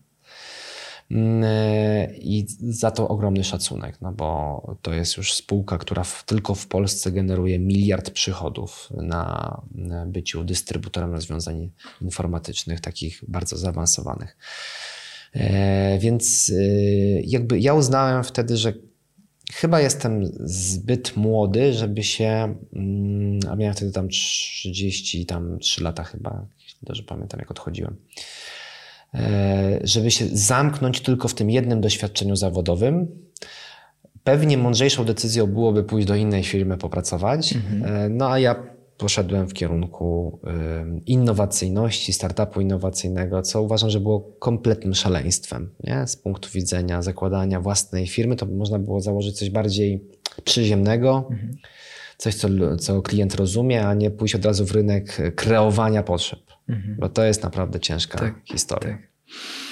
A jeśli myślisz sobie o umiejętnościach, które zdobyłeś bądź rozwinąłeś w pracy na etacie i potem o przełożeniu tych umiejętności na y, wasz procesowy sukces, może nie sukces, ale tak, ale posuwacie się mocno do przodu w startupie. No, mhm. Można powiedzieć, że osiągnęliście pewien sukces. E, wiadomo, że to nie jest jeszcze sufit, chcecie jakby ta, iść dalej. Jeszcze długa droga przed nami. Ale jakie skille, które właśnie zdobyłeś bądź rozwinąłeś na etacie wykorzystujesz aktualnie prowadząc biznes? E, myślę, że takie procesowe podejście do sprzedaży, do obsługi klienta, szacunek do współpracowników, bo to wyniosłem z tamtej firmy. E, jakieś do, dowożenie ustaleń e, dla pracowników, mhm. to też jest dość istotne dla zespołu. Mm, e, ale w perspektywie sprzedaży, bo to jest według mnie dość istotna dość istotny element każdej firmy, no to jest to, że po prostu prowadzimy tą sprzedaż według jakiegoś uporządkowanego procesu, nie? że to się dzieje tak. E, według takich zasad, że nie wiem, odpowiadamy na czas, e, wysyłamy e, zgodnie z jakąś nomenklaturą wyceny do klienta, że odzwaniamy, pytamy o feedback te wszystkie rzeczy, które tam się e, działy według jakiegoś uporządkowanego procesu, no my też staraliśmy się to zako zakorzenić w firmie, żeby nie było jakiegoś chaosu komunikacyjnego, bo ja właśnie w takiej firmie mm, nie pracowałem, tylko pracowałem w firmie poukładanej mhm. i to przeniosłem, to doświadczenie z tego układania. Bardzo, ja bardzo cenię sobie e, uporządkowany świat wokół siebie, nie? mi się wydaje, że to jest dość istotne z perspektywy komfortu pracy, komfortu życia. E, więc pracowałem w poukładanej firmie i staram się, staram się, na pewno popełniamy błędy, ja też, e, układać, porządkować tą naszą firmę tam, gdzie się da, gdzie to już powinno się wydarzyć, bo w startupach innowacyjnych też trzeba liczyć się z pewną dozą spontaniczności, nie? albo bycia otwartym na zmianę procesu sprzedaży czy obsługi klienta, bo wychodzisz na rynek z czymś, czego nie było. Mhm. Klienci mają jakieś oczekiwania i musisz się z nimi zmierzyć i często dostosować się do tych oczekiwań, bo one mogą być e, twoje, twoje mogą być e, mylne. E, w poukładanych firmach to już raczej z reguły wszystko wiadomo. No, u nas nie było nic wiadomo na początku. E, ale ten porządek przeniosłem, e, przenoszę, przenoszę, nie przeniosłem, przenoszę ciągle, żeby było wiadomo, jak ta firma działa, jakie ma zasady, jak się komunikujemy z rynkiem i tak dalej. Czy są jeszcze jakieś inne kompetencje? Myślę, że to jest taka najmocniejsza, mm -hmm. którą wyniosłem i za to jestem wdzięczny ludziom, z którymi pracowałem w tej firmie, że, że w takiej kulturze, że mogłem się uczyć. E, i to doceniam e, i będę doceniał przez lata. Nie? Mhm. E, na pewno wszelkiej maści doświadczenia w pracy w dużej korporacji, czyli wiesz, obserwowania, jak, jak taka korporacja skaluje taki biznes, są jakby bezcenne. Nie? Widzisz nie wiem, systemy, które sprawiają, że jest e, coś poukładane, jakiś HR, czy, czy nie wiem, komunikacja o przychodach, o kosztach, że to wszystko jest w, zebrane w jakiś e, uporządkowany sposób. To doświadczenie pozwala ci mieć punkt odniesienia, gdzie powinieneś zmierzać z własną firmą. Mm -hmm. Okej. Okay. Przeczytałem w Twoim bio, jak przygotowywałem się do y, naszej rozmowy, że jesteś pasjonatem zmiany, budowania zespołów i wspierania ludzi w rozwoju. I tak jak opowiadałeś o tym to pomyślałem, że zapytam Cię o to, bo z jednej strony yy, cenisz sobie uporządkowanie, yy, to pomaga ci no, pewnie w wielu rzeczach poukładać sobie myśli, jakby zbudować takie poczucie bezpieczeństwa w zespole, że jakby to, te rzeczy są w miarę przewidywalne, tak? I jakby wiadomo, gdzie co jest ale z drugiej strony piszesz sobie, że jesteś pasjonatem zmiany, tak? Zmiana i uporządkowanie. Mhm. Jak to się do siebie ma? Ciekawe, to okiem? wychwyciłeś. Mm, ja myślę, że jedno idzie z drugim w parze, no bo każda zmiana wywołuje na chwilę chaos, więc jak go nie opanujesz, no to będzie mm, psikus. Mhm. To się raczej coś wywali. E, jestem pasjonatem zmiany, bo uważam, że tylko zmiany jesteśmy w życiu e, pewni, więc jestem pasjonatem życia, nie? Tak mówiąc bardzo górnolotnie, ale co mam na myśli? Jakby e, nie wyobrażam sobie mojego życia w ciągłym konstans, w którym się nic nie zmienia i wszystko jest ciągle tak samo, a porządek wprowadzam za każdym razem, jak wprowadzam zmianę po mhm. to, żeby też mieć jakiś e, punkt odniesienia, w którym się stabilizuje, żeby przygotować się na kolejną zmianę. I w firmie e, mieliśmy przez początkowe okresy permanentną zmianę. W sensie ciągle musieliśmy dostosowywać produkt do potrzeb klientów.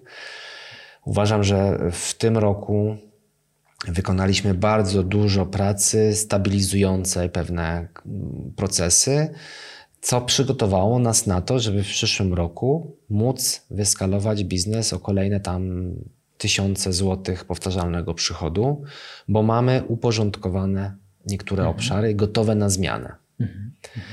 Jak popatrzę na moją rodzinę, no to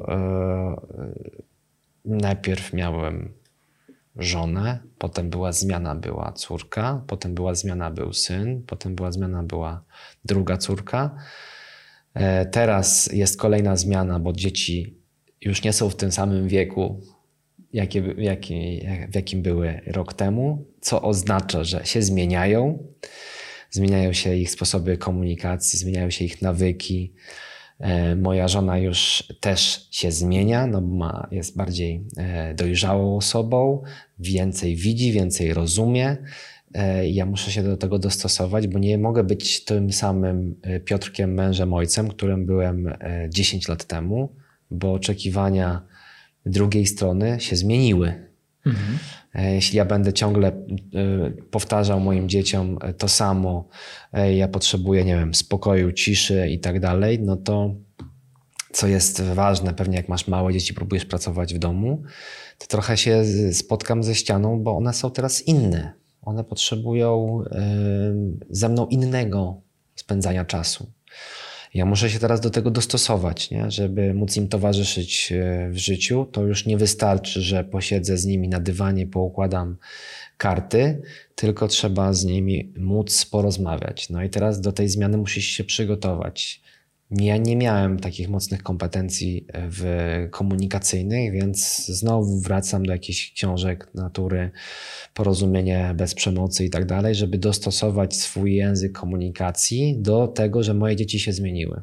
Są bardziej świadome siebie, e, mają większą umiejętność wyrażania swoich potrzeb, e, budowania jakiegoś swojego tam świata więc trzeba się zmienić, żeby e, być dla nich partnerem. To samo tyczy się relacji z moją żoną, nie? gdzie też ona się zmienia. E, ja też muszę się zmienić, jej potrzeby się zmieniają, pracuję inaczej niż pracowała kiedyś, więc ja muszę też dostosować ten swój sposób bycia, żebyśmy nadal byli razem ze sobą szczęśliwi. Mhm. Będąc tym samym człowiekiem, którym byłem 11 lat temu, za którego wychodziła, no to będzie mi ciężko, bo ona jest inną osobą niż była tak. 11 lat temu.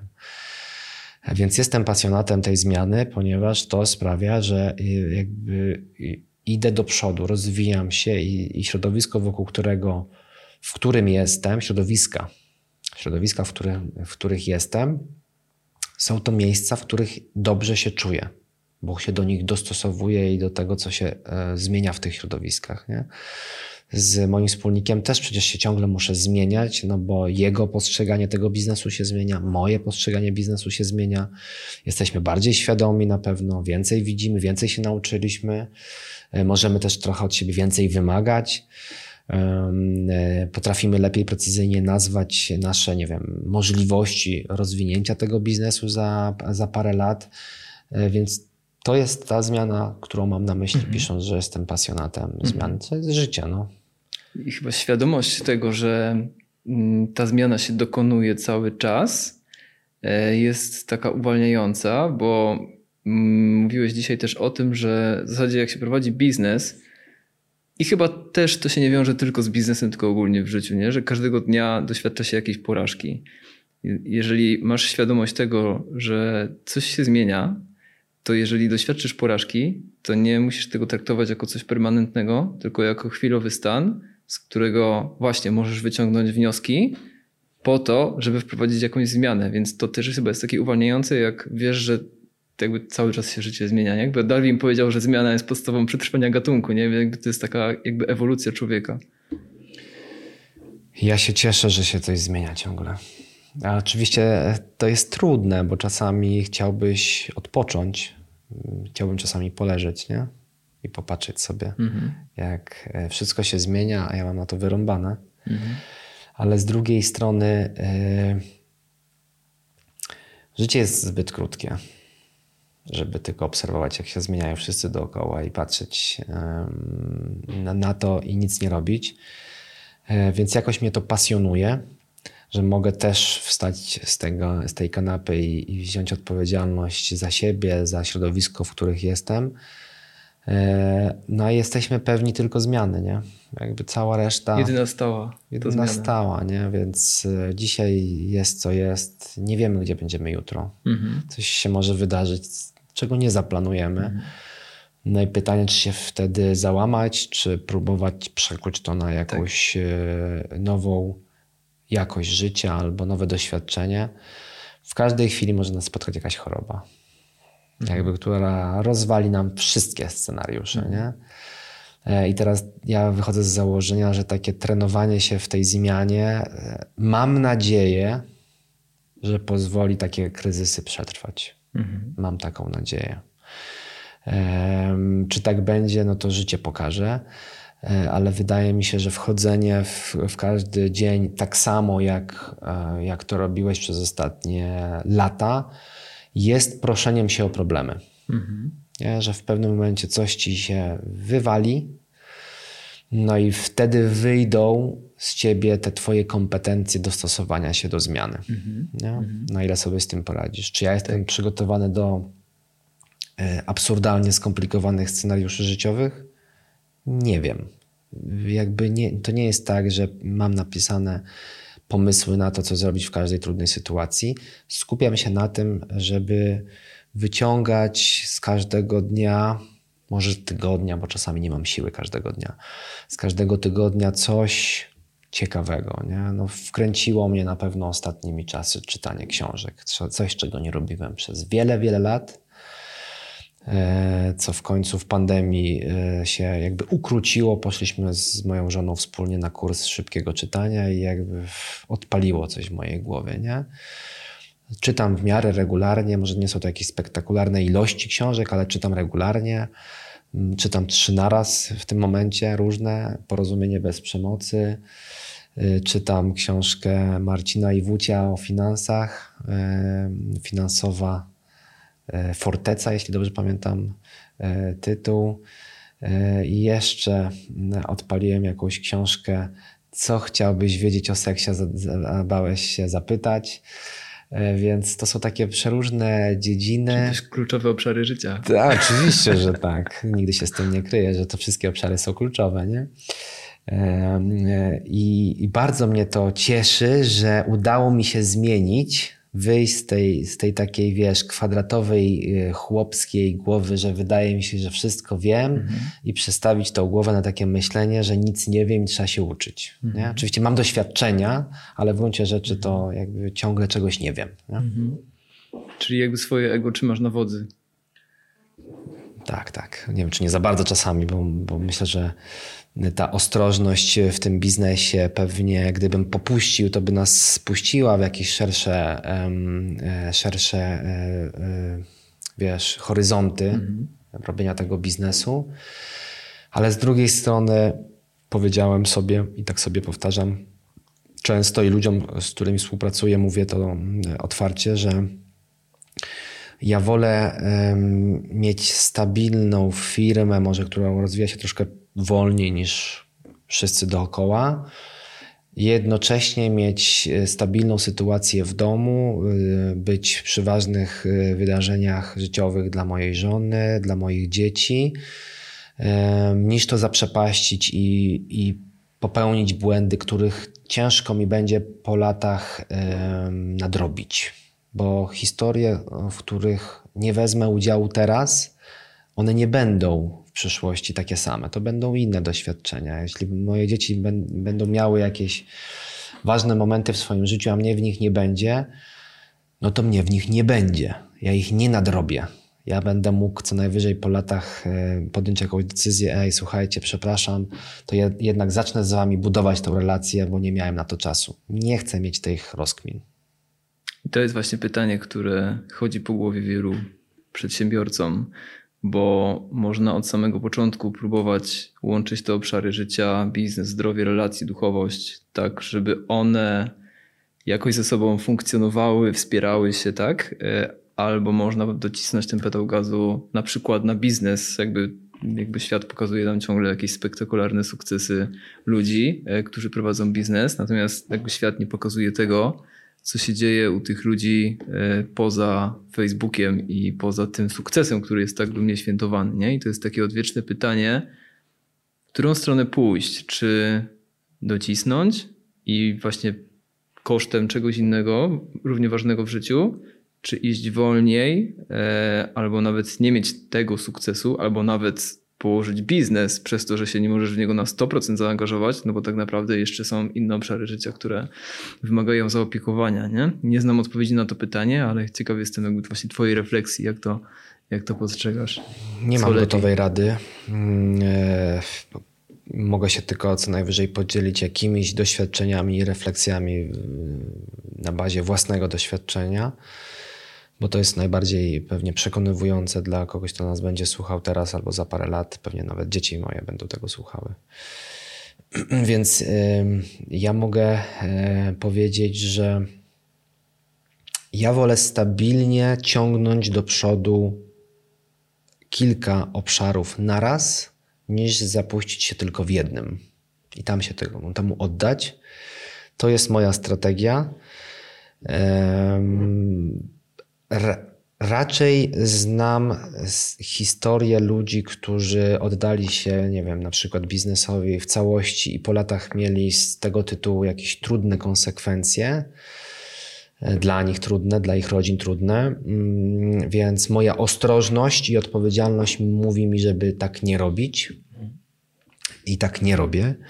Według mnie sztuką jest e, móc zaangażować się na maksa tu i teraz, tam gdzie jesteś. Nie? Czyli jak pracujesz te parę godzin dziennie, to sztuką jest się nie rozpraszać, wykorzystać każdą minutę, co jest oczywiście mega wyzwaniem i na pewno nie nazywam się tutaj perfekcjonistą, e, ale sztuką jest wykorzystać każdą minutę czasu, żeby jak już cię nie ma z tymi, z tymi dziećmi, z tą żoną, to po prostu pracuj tak, jakby to miał być twój ostatni dzień w tej firmie, nie? że chcesz po prostu załatwić wszystkie rzeczy, mhm. żeby po sobie e, zostawić porządek.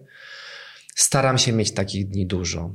Czy każdy taki jest? Nie, nie jest każdy taki, bo czasami brakuje tych, wiesz, tych pozytywnych doświadczeń, które napędzają cię do tego, żeby wykorzystać efektywnie każdą minutę dnia roboczego. Mhm. E, z drugiej strony dobrze jest poświęcić się maksymalnie w tym życiu pozazawodowym, czyli jak już coś robić, robisz to z zaangażowaniem, czy, czy być z tymi dziećmi wtedy, kiedy one tego potrzebują, czy coś zrobić dla nich, zrobić coś e, dla żony, a nie, że jest dominujący obszar i obszary towarzyszące. Mhm. Ja uważam, że po prostu życie jest, e, składa się z wielu obszarów i w każdym z nich na coś mamy wpływ.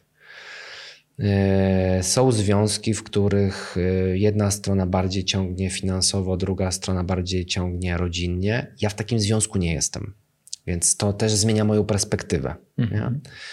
Moja żona mm, jakby dużo pracuje, nawet więcej ode mnie, bo jest lekarzem, więc ten, ten tryb pracy jej e, jest troszkę inny. Dochodzą tam dyżury, już teraz mniej jest tego niż było, gdy byłam młodym lekarzem. Więc to ma wpływ na to, jak my funkcjonujemy. Ona też dużo zarabia. W pewnym momencie, jak ja nie zarabiałem, to ona ciągnęła całą naszą rodzinę pod kątem finansowym, więc to też ustawiało moje priorytety. Mhm. Naturalnie to musiało ustawić moje priorytety, bo ja nie mogłem powiedzieć, kochanie, to ty mi teraz zaufaj, ja nie będę teraz zarabiał, sorry, tak wyszło, ale ja będę dużo więcej pracował, mhm. żeby kiedyś zarobić, nie? Mhm. bo to jest irracjonalne, mhm. uważam. Mhm. Mhm. Więc, więc my musieliśmy przestawić tą naszą rodzinę, żeby nikt y, w tym wszystkim nie oszalał i żeby zachować jakiś zdrowy balans żeby każdy mm, z nas, y, tych, którzy pracują zawodowo, miał zarówno poczucie spełnienia, jak i wiedział i czuł od drugiej strony, że nie zawala, że możemy na siebie wzajemnie e, liczyć. E, I to jest moja strategia. Konsekwencje tej strategii są następujące, że firma na pewno rozwija się wolniej niż rozwijałaby się, gdybyśmy pracowali po 12 czy 16 godzin e, i widywali się z dziećmi tylko w weekendy. Albo i nie, bo pewnie bylibyśmy tak zmęczeni, żebyśmy mm. co najwyżej leżeli na kanapie i twierdzili, że się bawimy, a dzieci by robiły swoje. Nie? E, więc coś za coś. Uważam, że nie mam sobie bardzo wiele do zarzucenia w kontekście odpowiedzialności rodzinnej. Na pewno mógłbym być, wiesz, lepszym ojcem, lepszym mężem w wielu momentach, w których nie byłem, ale jak tak patrząc z góry, globalnie, uważam, że jakby dawałem radę nie? w tych obszarach, za które naturalnie miałem brać odpowiedzialność. To, to, to, mhm. to byłem, nigdy nie ominąłem żadnych ważnych wydarzeń moich dzieci, pewnie z jakimiś symbolicznymi wyjątkami. Dzisiaj poprosiłem kolegę, żeby pojechał z moim synem na mini turniej w piłkę. Z reguły jestem na wszystkich, nie? Ewentualnie, jeśli ja nie mogę z jakiegoś powodu, to jest moja żona, ale z reguły ja, ja jeżdżę. E, bo to jest po prostu taki czas w ich życiu. Ja mam te możliwości, że nie muszę, nie wiem, w sobotę pracować. E, też nie chcę po to, żeby właśnie uczestniczyć w takich wydarzeniach, bo to się nie wróci. Jakby tych wydarzeń, tych doświadczeń nie będzie za 10 lat. Wtedy będą inne. Mhm. I ja zakładam, że chęć rozmawiania moich dzieci ze mną za 10 lat ona będzie wprost proporcjonalna do tego, co ja robię z nimi dzisiaj. A skoro już podjąłem odpowiedzialną decyzję, mocne. że zakładam rodzinę, mhm. to ja nie mogę teraz powiedzieć, to ja założyłem rodzinę, spłodziłem dzieci i wracam za 10 albo 15 lat. Tak. Bo to jest jakby totalna abstrakcja, uważam. To jest głupota, tak bym powiedział nawet wprost. Nie? Bo coś jak powiedzieliśmy w jednym momencie A, to bądźmy konsekwentni przez cały czas, a nie robimy sobie jakąś przerwę, bo są rzeczy ważniejsze. Oczywiście moglibyśmy teraz dyskutować, czy nie wiem, osoby pracujące za granicą, które zarabiają pieniądze, żeby utrzymywać rodzinę w, nie wiem, w Polsce, podejmują dobre decyzje. nie wiem, nie będę oceniał indywidualnych decyzji tych ludzi. Na pewno jest tak, że jak nie uczestniczymy w swoim życiu wzajemnym, no to nie uczestniczymy. Mhm. Kropka. Nie? Poznałem taką historię w tym roku e, tego typu, gdzie mm, pewna osoba mi powiedziała, że e, sama wychowuje dzieci, tam jej partner życiowy e, jest za granicą i ona się już nauczyła funkcjonować bez niego. Te dzieci też się nauczyły funkcjonować bez niego. On się pojawia raz na jakiś czas i e, nie jest odpowiedzialny wtedy za wychowanie, tylko za zabawę, za rozpieszczanie. Nie? Bo nie jesteś w stanie wychowywać, jak pojawiasz się tam na e, miesiąc w roku na przykład, nie? Czy, czy raz na parę tygodni się pojawisz. To, to nie da się wtedy wychowywać. A ja wziąłem, podjąłem decyzję, że zakładam rodzinę, więc naturalnym, e, jeśli dobrze pamiętam, przy chrzcie czy przy małżeństwie pada takie sformułowanie, że wezmę odpowiedzialność za wychowanie dzieci. Mhm. Nie?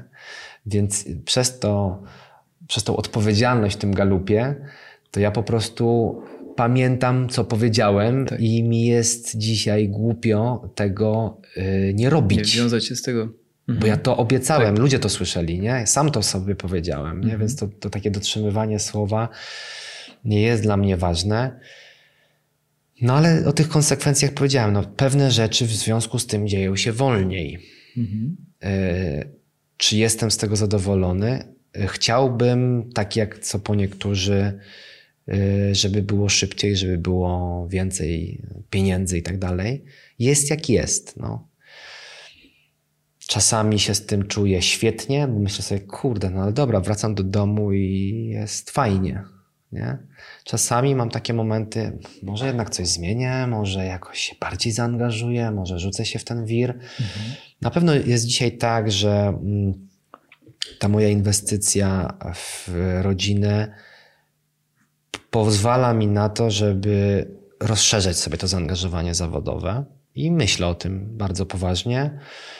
Mm, dla mnie bardzo y, znamiennym było wejście pracy zdalnej, pracy hybrydowej, tych wszystkich niuansów związanych z możliwością spotykania się z klientami przez wideo rozmowy. Bo ja wtedy pogodziłem dwie, dwa aspekty. Aktywnie prowadziłem procesy sprzedażowe, nie jeżdżąc po tych wszystkich -hmm. spotkaniach fizycznie. -hmm. Więc my wykorzystaliśmy ten czas ja pamiętam, że mieliśmy czasami bardzo dużo tych spotkań online. One są bardzo męczące. Jakby spotkania fizyczne mają to do siebie, że te wszystkie interakcje pomiędzy nami, one z jednej strony wyciągają z ciebie energię, bo mówisz, słuchasz, e, ale z drugiej strony dają też energię, no bo jesteś w, w, innym miejscu, spotykasz się z człowiekiem, on cię też tam swoim, e, swoją mową ciała też jakby zachęca, inspiruje i tak dalej. W pracy, tej, takiej, w takich spotkaniach wideo to jest trochę inaczej, ale my to wykorzystaliśmy po to, żeby budować firmę, która pozwala nam nie zawalać rodziny. Oczywiście są za tym ograniczenia, bo znam wielu gości, gości którzy robią podobne e, firmy jak my i siedzą w tych samochodach i kursują od klienta do klienta. Mhm. E, my tak nie robimy. Mm, e, I na razie chciałbym móc maksymalnie dużo czasu poświęcić na to, żeby pracować e, tyle, ile potrzebuję i tyle, ile wystarczy, żeby mieć czas też na inne mhm. aspekty. Mhm. Miałem kilka takich skojarzeń, jak o tym opowiadałeś, bo yy, Mój poprzedni gość w poprzednim odcinku, Łukasz, powiedział coś takiego, że często e, jakby przeceniamy to, co możemy zrobić w bardzo krótkim czasie, a nie doceniamy tego, co może się wydarzyć long term. Nie? I, I teraz, jeżeli dbamy o te obszary życia, właśnie dbamy o relacje z żoną, z dziećmi, jakby o swoje zdrowie, o biznes, nie? I, I, w każdym z tych obszarów często mamy takie poczucie, że się posuwamy jak żółw, nie? No bo tu dajemy trochę naszej uwagi, tutaj trochę uwagi, tutaj, więc jakby nie ma takiego ukierunkowanego jednego działania, tylko to się trochę rozprasza. Ale z drugiej strony właśnie w perspektywie dłuższego czasu, no to tak wcześniej mówiliśmy o murze chińskim, tak? To też chwilę trwało, żeby, żeby to powstało, tak? Ale właśnie być może po pięciu, po dziesięciu latach, jak zobaczysz ile było takich stabilnych, uporządkowanych miesięcy w Parkeszu, że tutaj doszliście w końcu do 100 koła, tak? Za pół roku mieliście 150, po pięciu latach nie mieliście 500 i może nie byliście super usatysfakcjonowani z waszych wyników w skali miesiąca, bo konkurencja za granicą zrobiła to na przykład pięć razy szybciej. A, nie Ale wiem tego, Albo nie, albo nie, nie wiadomo. bo obserwuję. Tak. E, ale właśnie będziesz w stanie, nie wiem, twój syn przyjdzie do ciebie i powie ci, tato, dzięki, nie? Za 10 lat. Jakby biznes będzie funkcjonował, pewnie też jakby przeskaluje. E, Będziesz miał fajną relację z żoną, więc jakby często te rzeczy, w które trzeba zainwestować e, dużo, e, pokazują nam dopiero po jakimś czasie, że było warto. I jak nie masz takiego jakiegoś wewnętrznego rdzenia, czy nie wiem, poukładanego świata wartości, to wydaje mi się, że można nie zauważyć tego, że to rośnie, jakby ten mur rośnie, jego w końcu będzie widać, tylko trzeba mieć jakby wystarczająco dużo pokory, cierpliwości i podejmować takie mądre kroki, e, też pewnie rozmawiać o tym z ludźmi i pytać się, żeby po jakimś czasie faktycznie zobaczyć, kurczę, jednak jestem tam, nie? W sensie może nie No w wiesz, kosmosie, no, ale... z praktycznego punktu widzenia to nam w 4 lata, niecałe 4 lata, udało się zbudować firmę, która zarabia na nasze wynagrodzenia, które mieliśmy 4 lata temu. Mhm. To, to nie jest tak, że my nic nie robiliśmy, nie? tylko osiągnęliśmy jakiś tam pułap. On nie jest oczy- oczywiście już dla nas satysfakcjonujący, bo znamy swoją e, wartość, e, doświadczenia, które zdobyliśmy i dzisiaj pewnie gdybyśmy chcieli, na pewno mój wspólnik na wolnym rynku zarabiałby wielokrotnie więcej, ale zrobiliśmy to. Trzy lata temu pewnie bralibyście w ciemno. No tak, jasne, nie? Oczywiście. Oczywiście, że tak, nie? E, To po pierwsze, e, a propos Twoich skojarzeń, tak jak ja, ja mam teraz skojarzenia. Mam jeszcze taką jedną ciekawą perspektywę, e, na, na, przez jaką patrzę na, na swoje życie. Ja uważam, że nasze życie zawodowe jest e, tylko okresem w życiu, który się w pewnym momencie najprawdopodobniej skończy, bo już nie pozwoli nam na to zdrowie, a może nie będziemy musieli pracować. Niektórzy będą chcieli, nie będą, niektórzy nie będą musieli. E, A relacje pozostaną do końca naszego życia, te najb- z tymi najbliższymi, do końca. Nie? Będziemy z tym Tak. umierać. Raczej z, ze współpracownikami pewnie nie, nie będą przy naszej śmierci. A jeśli chcemy, żeby ktoś był, to raczej to będą ci najbliżsi, z którymi poświęciliśmy najwięcej czasu i zaangażowania. Oczywiście pewnie jak się zbuduje fajną firmę, w której ludzie chcą pracować, to i pewnie przyjdą na twój pogrzeb, nie? E, Ale ci, którzy będą stali najbliżej, no to będą najbliżsi, więc jak e, to zaprzepaścimy, no to mm, na koniec będziemy sami, nie? E, Wolałbym tego uniknąć, tak patrząc długoterminowo. E, Bo czyli dobrze się czuję sam ze sobą, e, ale bardzo dobrze czuję się też w grupie. E, Odkryłem to jakieś e, naście lat temu, nie, 15 lat temu zacząłem to odkrywać, jak pojawiłem się we wspólnocie, w której się też poznaliśmy, e, że dobrze jest być w grupie mm, i nie chcę tego zmieniać już, bo po prostu znam wartość otaczania się ludźmi, e, na którym na tobie zależy, którzy z tobą chcą coś zrobić, którzy lubią twoje towarzystwo, e, którym ty coś dajesz od siebie, bo to sprawia, że to środowisko takie, w którym na co dzień przebywasz, jest e, inspirujące, zachęcające cię do zmiany, nie? do tego, żeby dać coś z siebie więcej. Mhm, mhm. No właśnie, to jest. y, I to chyba działa w dwie strony, bo z jednej strony dana społeczność, w której jesteś, może dawać ci jakiś bodziec do zmiany, może cię jakoś challenge'ować albo pokazywać zupełnie inną perspektywę y, niż tą, którą sam miałeś. A z drugiej strony ty wchodzisz ze swoim doświadczeniem, ze swoim punktem widzenia, więc tak naprawdę masz wpływ też na tą społeczność. Jak tak sobie właśnie ciebie obserwuję przez te wszystkie lata, jakby w tej społeczności, w której jesteś, nie, to właśnie zarówno ta męska formacja, w której jesteśmy obydwaj teraz, jak i y, obszary wolontaryjne, czyli jeśli dobrze pamiętam, to była Szlachetna Paczka, Akademia Przyszłości, było jeszcze kilka innych. Akcja Ukraina. Akcja Ukraina. Akcja Rosja, nawet robiliśmy rekolekcje w Rosji dla dzieci. Po rosyjsku. Tak. Więc nie właśnie. znałem rosyjskiego. Czyli W sensie znałem, ale nie na takim poziomie.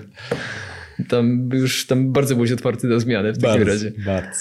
E, jakby społeczność też e, firmowa, taka jakby przed, przed Parkeszem to była społeczność e, etatowa, tak? Byłeś, mhm. doszedłeś do stanowiska dyrektora sprzedaży no, w tej firmie. Z, z, perspektywy korporacji to byłem menadżerem działu, ale taka nomenklatura Aha. polskiego oddziału to było tak, że byłem dyrektorem działu. No. Tak, tak, tak.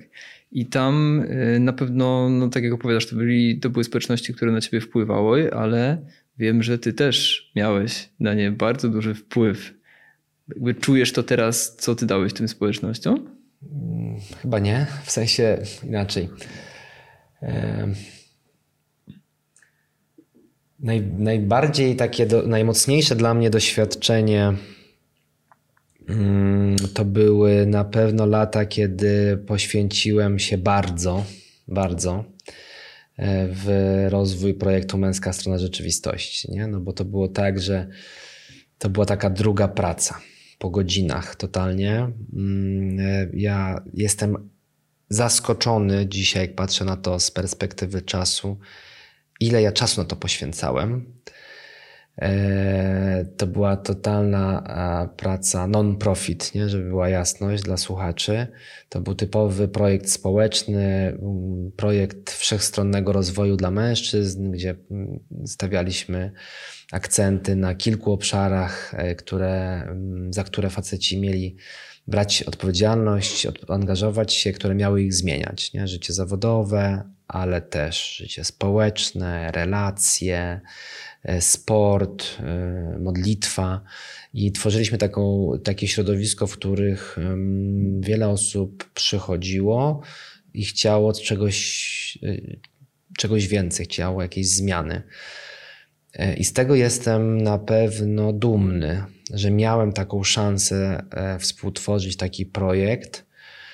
Mm, ostatnio, jak wróciłem, żeby tak, y, bo skromnie o tym opowiadasz, jakby to trzeba powiedzieć, że też przez 4 lata byłeś liderem tej wspólnoty i tam było ponad 100 facetów. No, że 200 było. 200 było.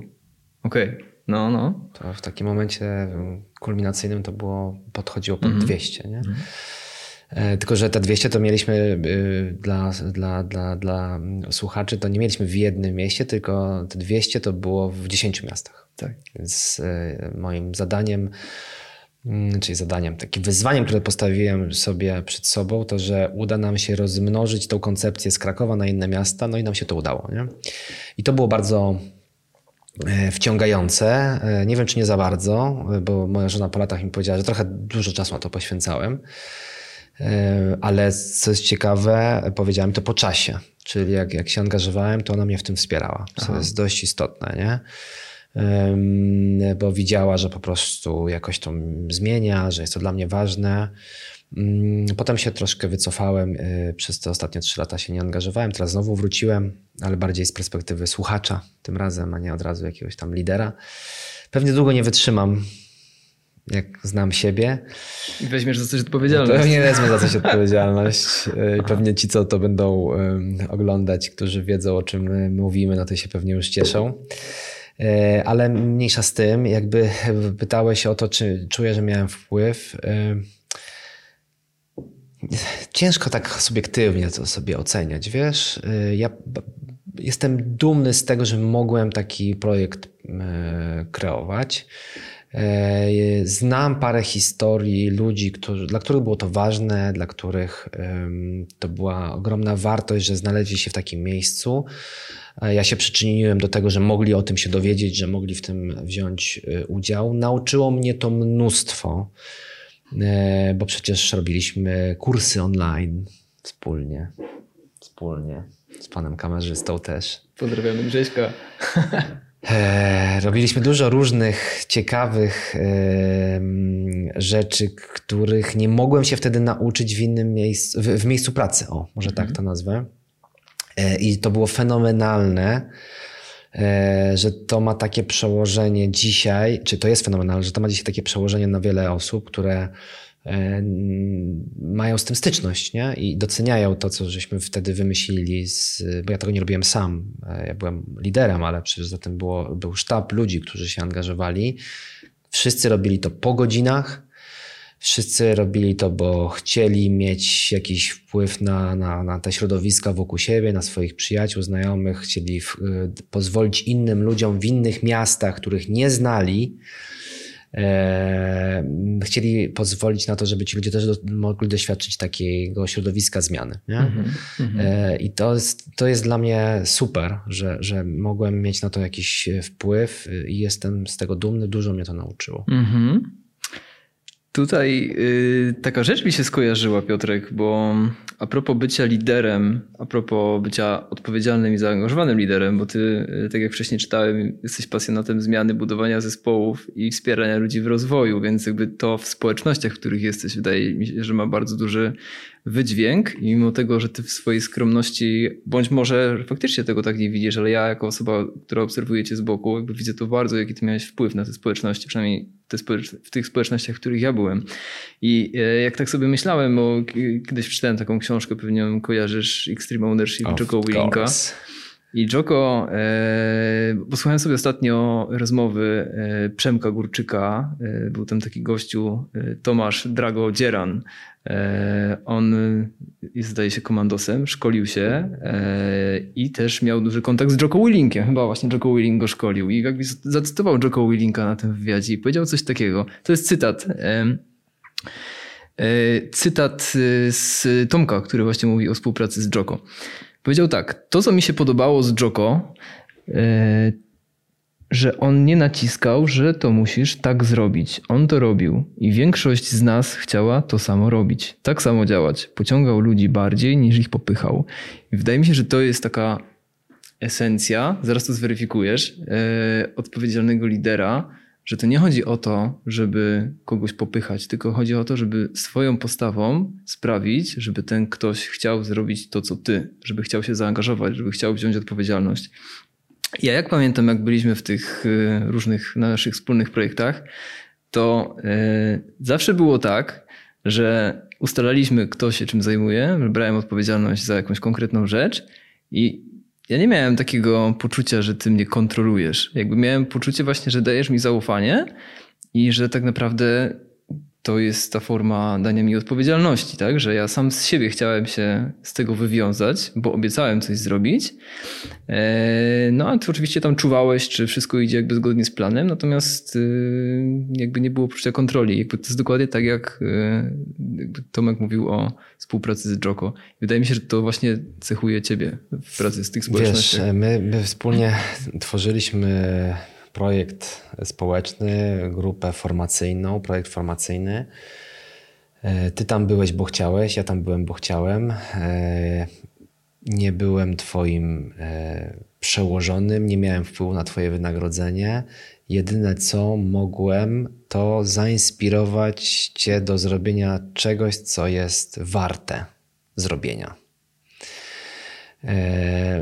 Inaczej się zarządza zespołem, na który masz wpływ, jeśli decydujesz o czyjejś podwyżce albo zwolnieniu.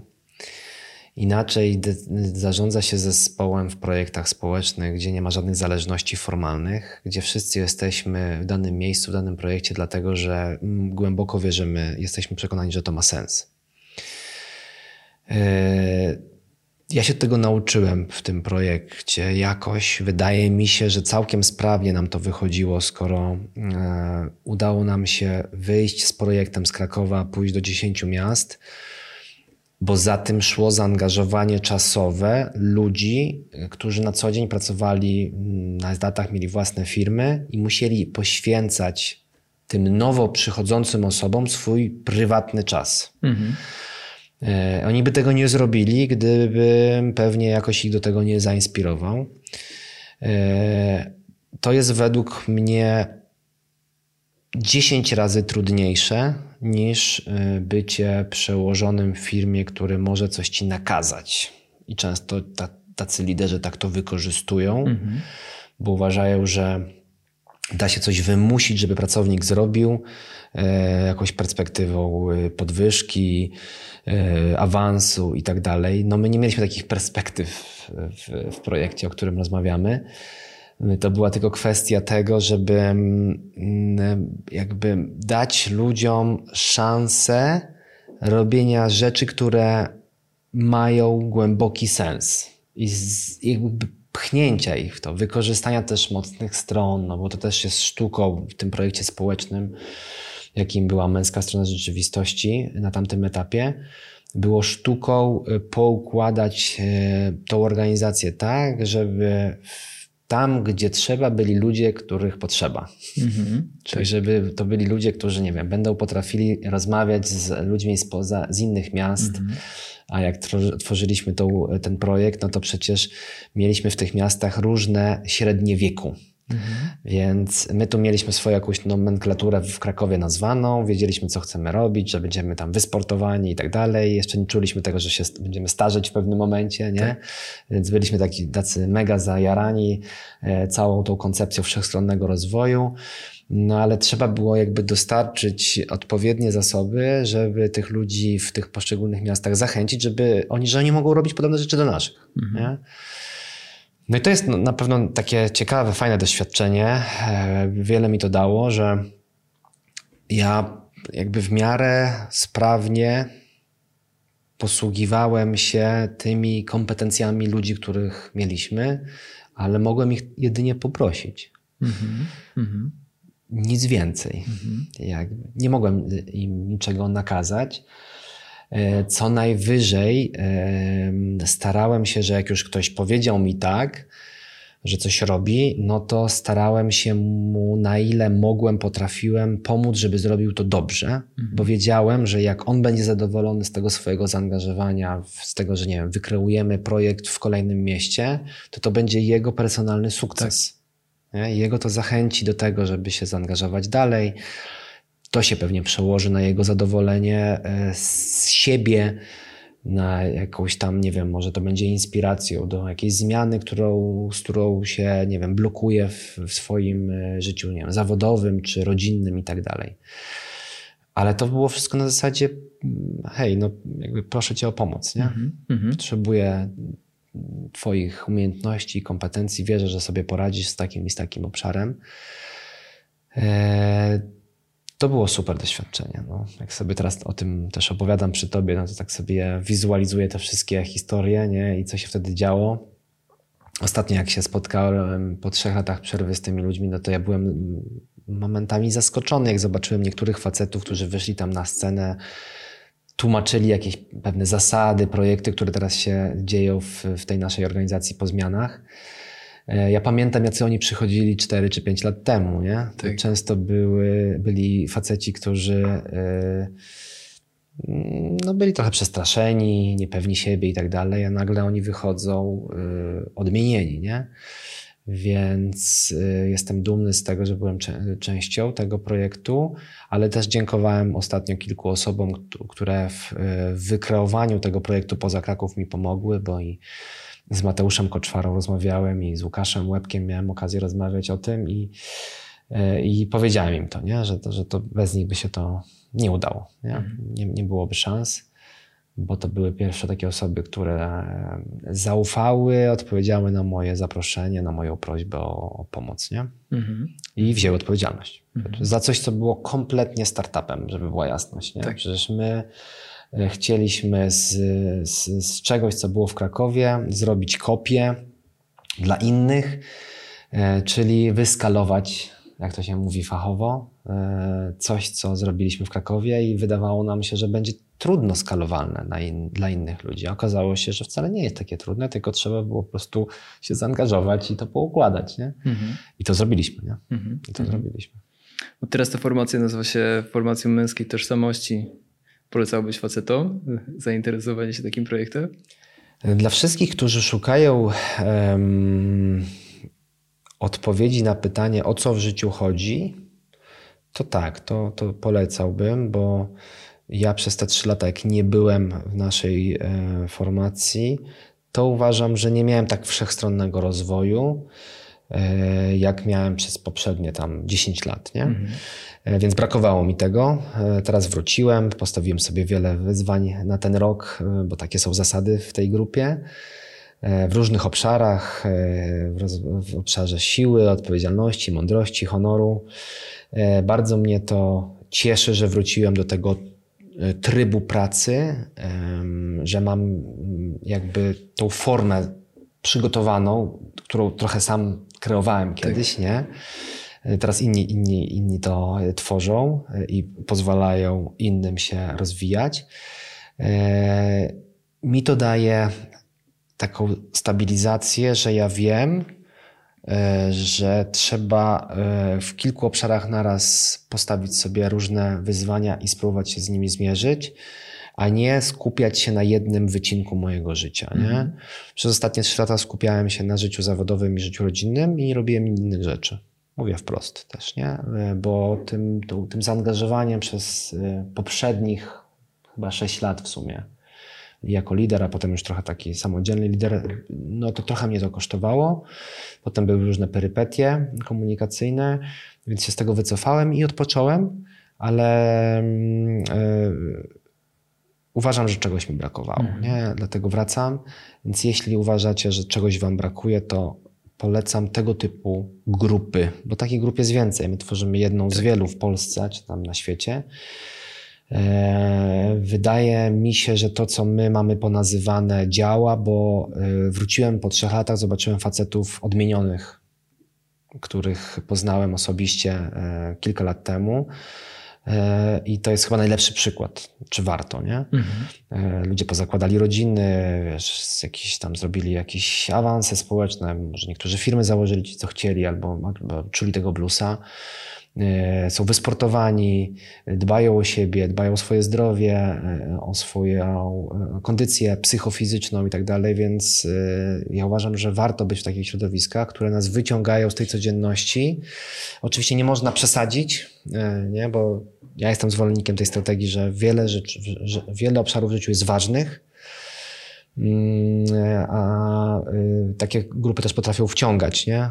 w różne projekty społeczne, więc trzeba mieć też takiego trochę zdrowego rozsądku, ile tego wszystkiego powinno być w życiu na co dzień. Nie? Tak, tak, tak.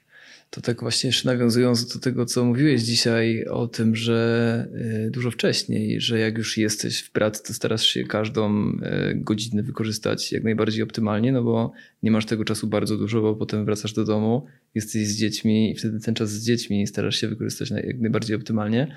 To jest też tak, że często, chyba nawet takie powiedzenie jest, że często ważniejsze od y, tego, gdzie mówisz tak, jest to, czemu mówisz nie.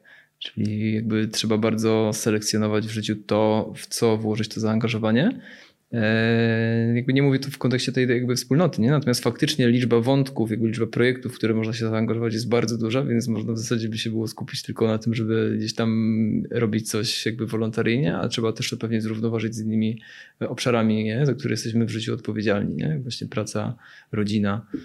No, na każdym etapie życia potrzebujemy czegoś innego, nie? Czasami mhm. bardziej potrzebują nas dzieci, czasami bardziej potrzebują nas żony, czasami bardziej potrzebuje nas praca, tak. czasami bardziej potrzebujemy komuś gdzieś tam na zewnątrz pomóc, mhm. kogo nie znamy. E, to jest, to jest sztuką, ta, to jest sztuka ciągłego wyboru, nie? Mhm. Mm, e, mi się wydaje, że jak się otaczamy też ludźmi, którzy e, podpowiadają nam ciekawe projekty, wokół siebie, to jest, jest łatwiej mhm. podejmować te decyzje, bo to często są projekty zweryfikowane przez nich. Nie? nie idziemy w coś w ciemno, co się może okazać porażką i zorientujemy się o tym po pół roku. Nie?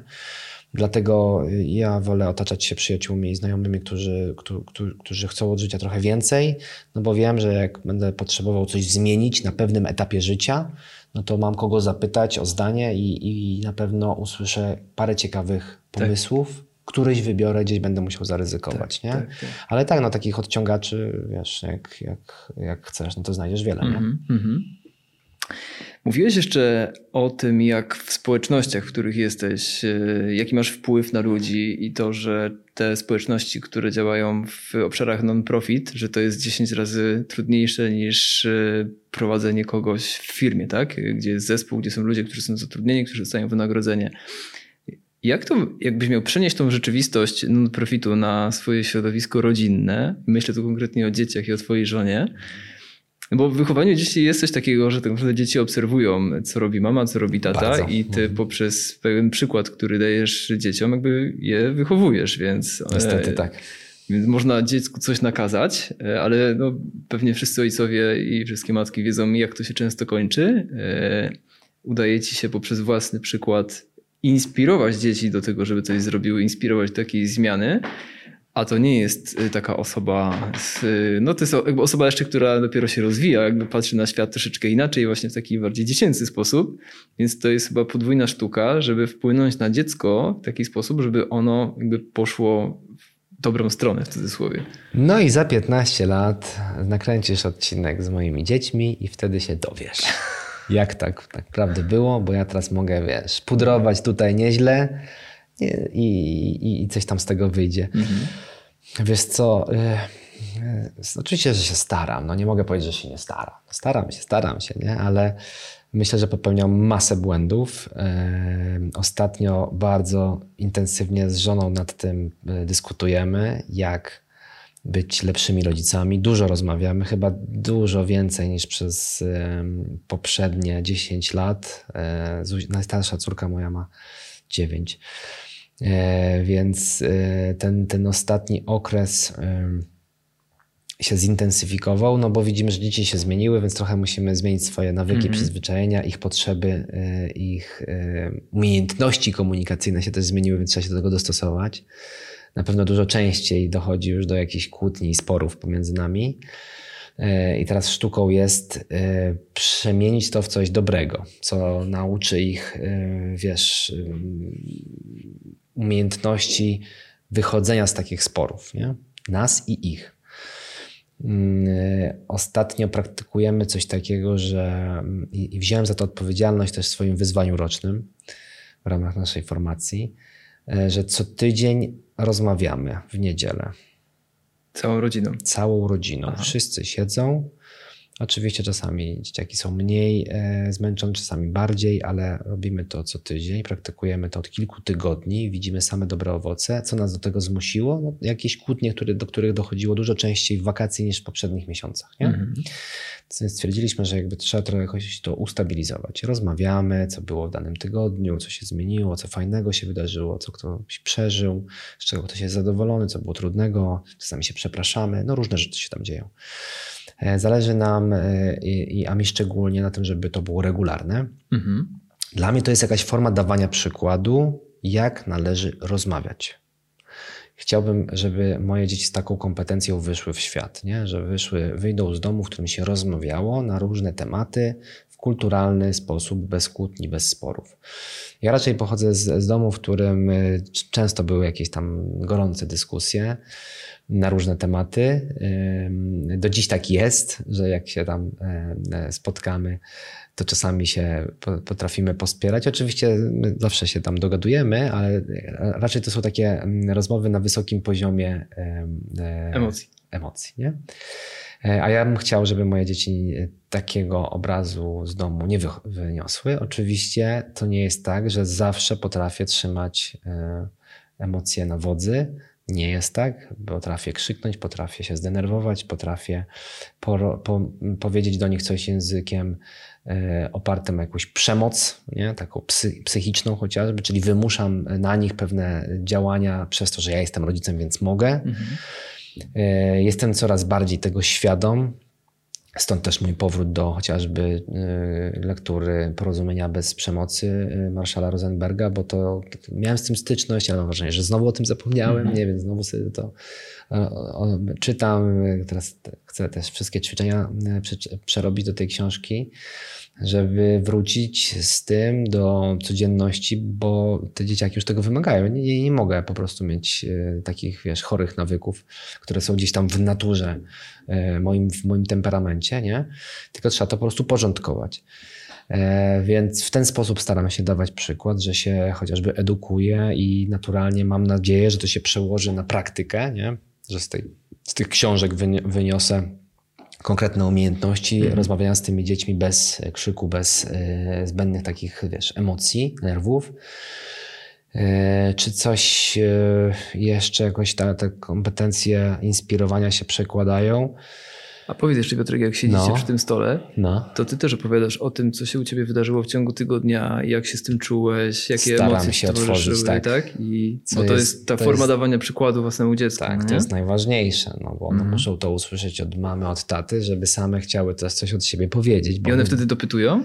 A No powiedz coś więcej, no. tata? Tak, tak, tak, tak, tak, tak. Mhm. Ostatnio też e, z dawania przykładów e, przeprowadziłem i chcę to robić cyklicznie. Zrobiłem im takie mm, dla starszych, tych co mają dla Zuzi 9 i Hirka 7, zrobiłem im takie zajęcia z informatyki. No bo ja się technologiami zajmuję 15 lat. Aha.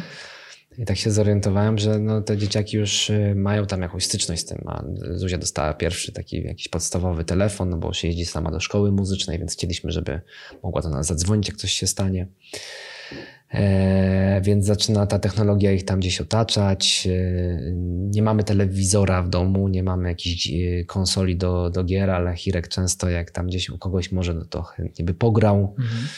No więc stwierdziłem, że wykorzystam tą swoją wiedzę z, z tych nastu lat pracy z technologiami, żeby im trochę wykreować e, jakiejś takiej rzeczywistości wokół tego, ponazywać im, pokazać im, jak wyglądały pierwsze komputery, jak wyglądają obecnie, czym się to wszystko różni, tłumaczyłem im takie podstawowe rzeczy.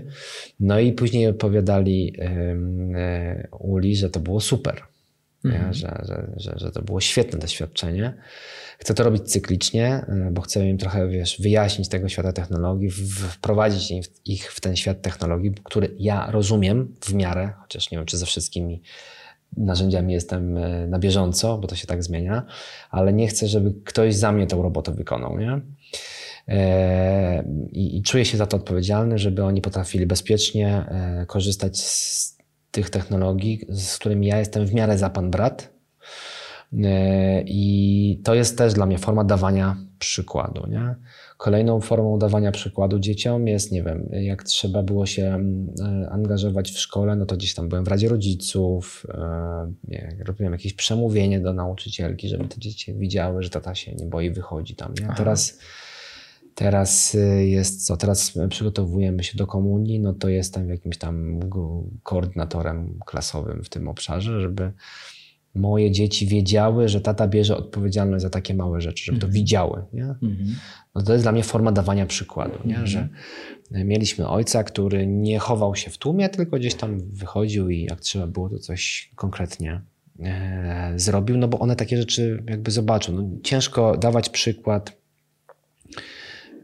w pracy, no nie, no bo w tym nie uczestniczą na co dzień, dowiadują się, dowiadywały się, jak wygrywaliśmy konkursy, przywoziłem jakieś tam dyplomy czy Puchary. Czy, czy puchary. Mhm. E, Kiedyś oglądały jakieś wystąpienie, bo miałem raz nagrane z jakiegoś konkursu, jak wygrałem, to oglądali to wystąpienie, żeby mniej więcej wyobrażali sobie, co ja robię. Aha. No bo to jest abstrakcja, już dzisiaj ta nasza praca, nie? Jak ja jeździłem z moim ojcem do pracy, to jechaliśmy do jakiegoś warsztatu ślusarskiego, który tata miał na wsi i robiliśmy bramę albo pakę na ciężarówkę, nie? A co ja powiem moim dzieciom, jak się pracuje? No, widzą, że z telefonem coś tata załatwia, coś na czacie jakimś pisze do kogoś i wtedy mówi, że pracuje. To jest Mhm. dla nich bardzo dziwne, dziwny obraz pracy, nie? Tym bardziej to pomo- y, ta pomoc dzieciom w zrozumieniu technologii może sprawić, że one trochę bardziej będą rozumiały, jakby do czego technologia jest wykorzystywana na przykład w twojej pracy, nie? Tak, no bo to też jakoś tam, wiesz, przewiduję w tych naszych spotkaniach, że im trochę też wytłumaczę, co, co my robimy. One już tam mniej więcej wiedzą, że szlabany idą w górę, jak tata ma taką firmę, ale też im trochę tak chcę od kuchni pokazać, nie? Co, co tam się dzieje, żeby miały wyobrażenie, jak można pracować, no bo wiedzą, co żona robi, jest lekarzem, jest, to jest bardzo łatwe do pokazania, no bo tam były w szpitalu czy w przychodni gdzieś tam, nie? wiedzą, na czym polega y, pomoc y, potrzebującemu w, y, w szpitalu, ale z tym z wytłumaczeniem technologii już jest trochę trudniej, nie? Piotrek, mam suchara. Dawaj. Jak kiedyś powiesz Zastanawiam dzieciom... się, kiedy nastąpi. Ja też się zastanawiałem w trzecim odcinku. Jak kiedyś powiesz dzieciom, że mają szlaban na słodkie, one powiedzą, tata, ale ty otwierasz szlabany? Tata, ale mamy apkę do tego. No. Może tak być, może tak być, no. E, poczekaj, bo nas to wyrwało trochę z kontekstu.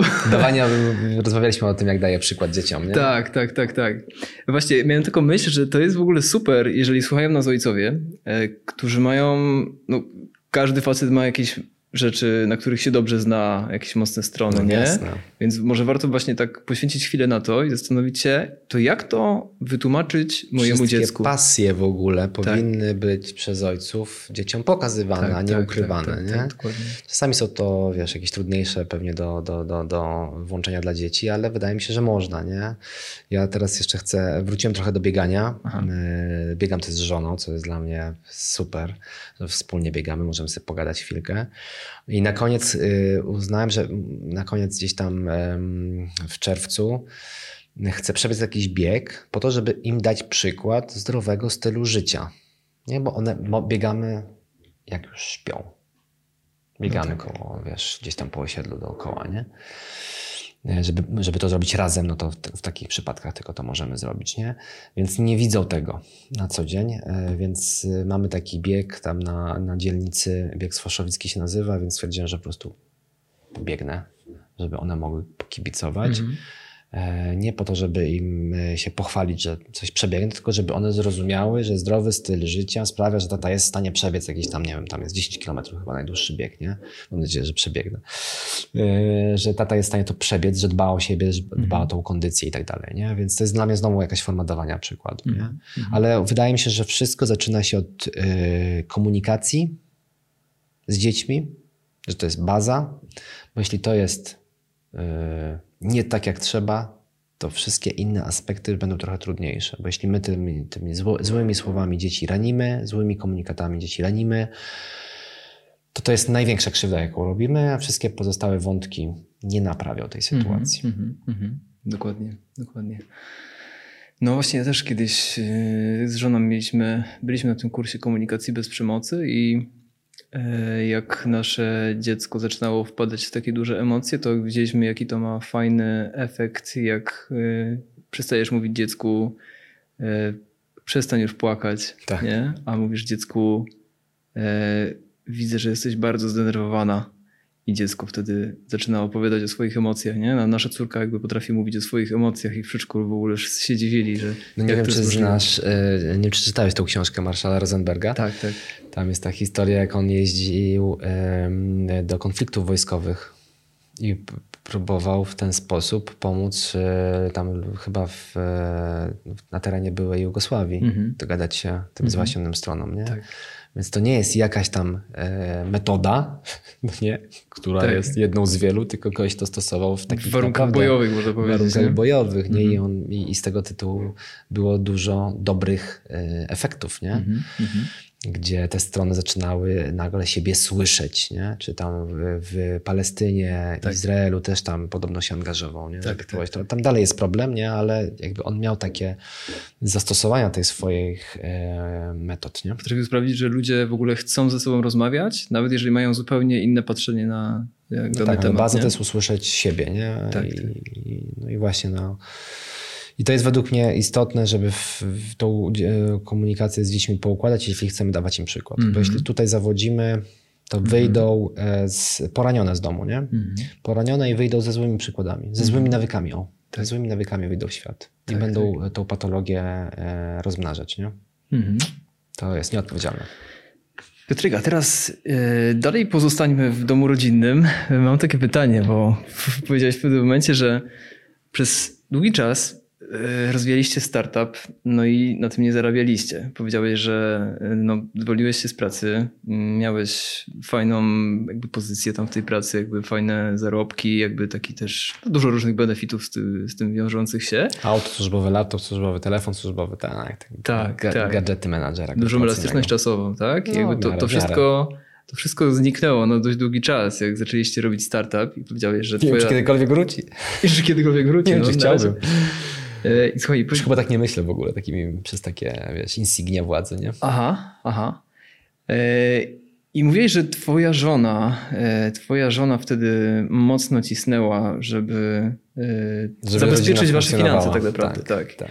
I chciałem cię zapytać tak z perspektywy faceta, bo nie wiem, fa- faceci myślę, że e, jest jakieś takie przekonanie u facetów, że naprawdę oni powinni e, zawsze zarabiać. Ja nie mówię, że tylko, ale że zawsze. I ty jesteś takim przykładem, gdzie zadziałało to inaczej i chciałem cię zapytać o twoje e, refleksje, o, o mówiłeś wcześniej, że jakby masz poskromione ego, nie? Pytanie, czy to ego wtedy zaczynało w jakiś sposób się uaktywniać, jak się zaczął przedłużać ten czas, kiedy ty nie zarabiasz w Parkeszu, e, Ula, twoja żona zarabia i zacząłeś czuć, że kurczę, pasowałoby, żebym stanął na wysokości zadania i też do budżetu domowego się dokładał?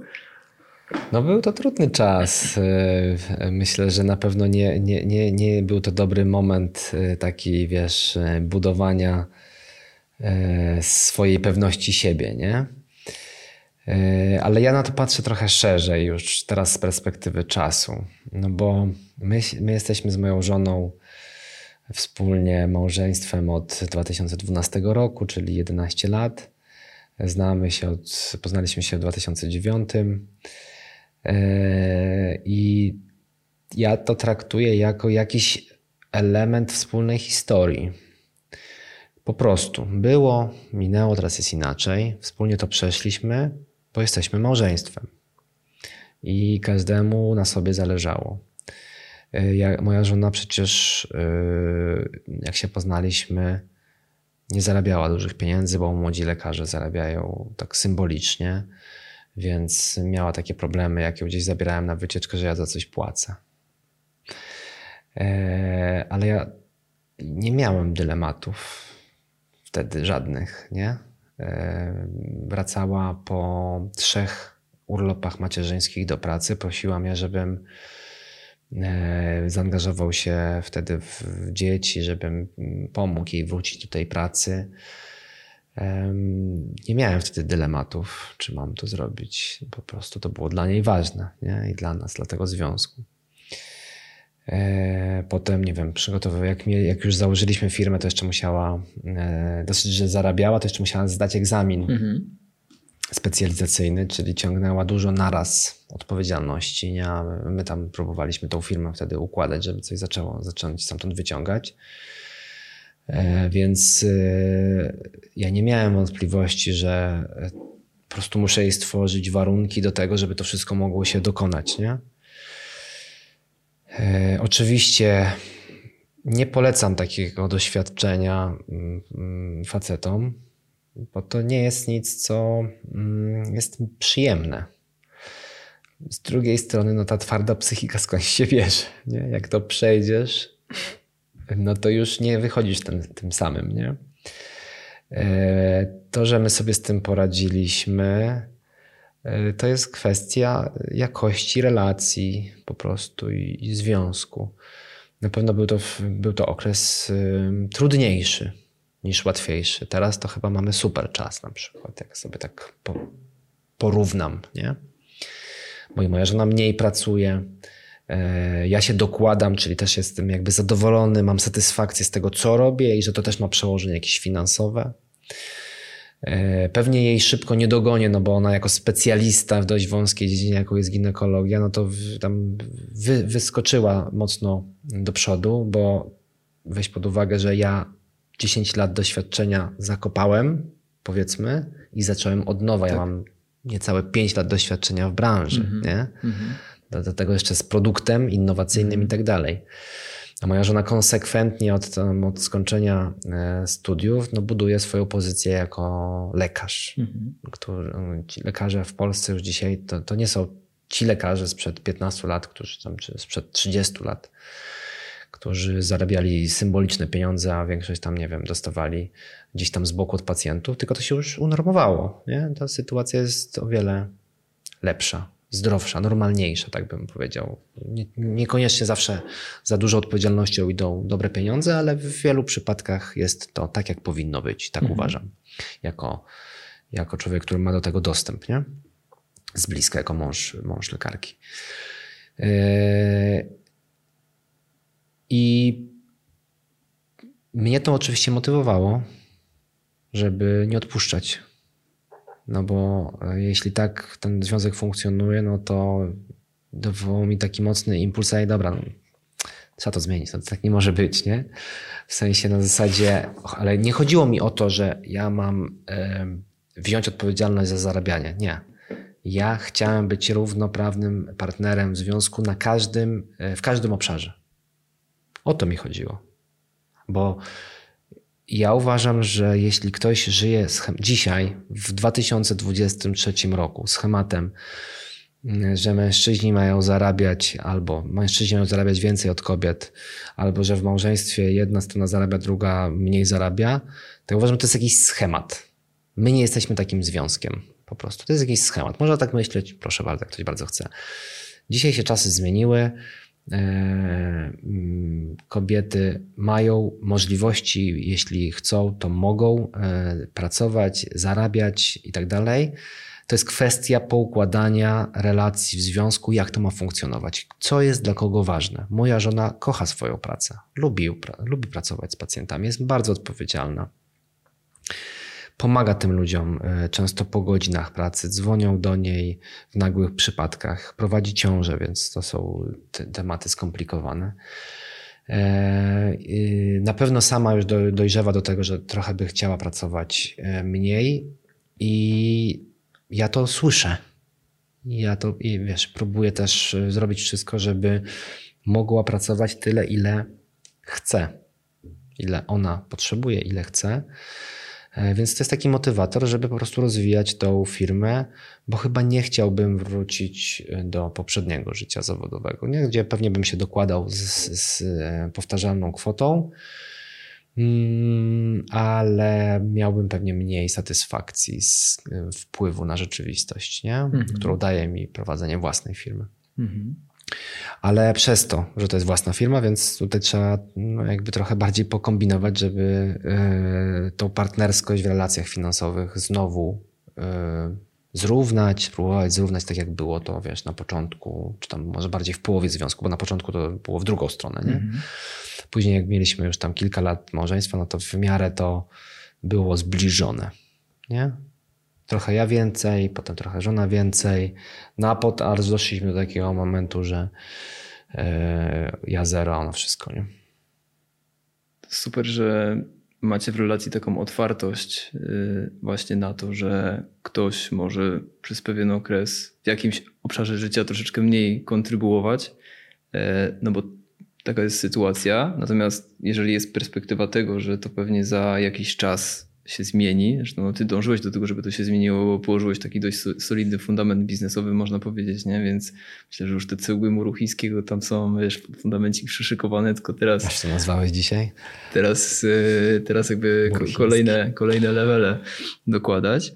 Natomiast chciałem cię jakby podpytać jeszcze, jak jesteśmy przy, przy wątku relacji, nie? Bo powiedziałeś, że teraz jakoś tak udało wam się, no nie, nie wiem, czy osiągnąć tą sztukę równowagi, tak, o której mówiliśmy tam trochę na początku, że, że będziemy tak przeplatać przez tę naszą dzisiejszą rozmowę. E, natomiast kiedy były takie najtrudniejsze momenty w waszej relacji? Zastanawiam się, nie? Bo trochę tak jak sinusoida, nie? że tutaj był etat, więc było w miarę spokojnie, ale urodziły wam się dzieci, tak? Potem urodziły wam się kolejne dzieci, ale był już startup, tak? Ula wróciła do pracy, ostro zasuwała. Pamiętasz jakiś taki czas, który teraz y, możesz ocenić, że to był po prostu totalny hardcore i nie wiem jak to przeżyliśmy, ale przeżyliśmy? Na pewno takim, takim trudniejszym momentem był ten moment, jak moja żona miała egzamin specjalizacyjny, nie? Bo tam musiała się, wiesz, y, skupić na tej nauce, jeszcze się przeprowadziliśmy wtedy, kupiliśmy mm, dom. E, tutaj ten startup, e, jeszcze, wiesz, jeszcze, jeszcze te same problemy wtedy jeszcze były, nie? E, dzieciaki małe, to ona jeszcze musi zarobić, tutaj się musi uczyć. To, to był taki moment, w którym na pewno było trochę trudniej to wszystko pogodzić. No ale to trwało trzy miesiące, nie? Mhm. więc trzy, może cztery nie pamiętam dokładnie, było minęło, przeszliśmy przez to. Jakieś tam kolejne doświadczenie życiowe, nie? Mm, e, na pewno teraz, jak patrzę, co, się, co, jest, co jest wyzwaniem w naszej rodzinie, to są y, dojrzewające dzieci, nie? starsze dzieci. To, że dzieciaki mają własne zdanie, to mhm. jest, y, wydaje mi się, że nawet trudniejsze, jak okiełznać to wychowanie E, jeśli coś miałbym porównać, to wydaje mi się, że to jest trudniejsze niż y, tam pogodzenie tych wszystkich y, spraw naraz, które się działy w domu, czyli przeprowadzka, egzamin, y, startupowanie, zarabianie mojej żony, jakieś dyżury i tak dalej w nocy czy w weekendy, nie? Bo wydaje mi się, że tam ten czas to był taki czas po prostu trudny organizacyjnie, a to jest czas trudny psychicznie, no bo wiesz, te, te, te jakieś napięcia, stresy, kłótnie mm -hmm. są y, często demotywujące, mm -hmm. nie? Bo mm -hmm. nie wiesz, jak coś powiedzieć, mhm. znowu się pokłócisz tam z, y, między sobą.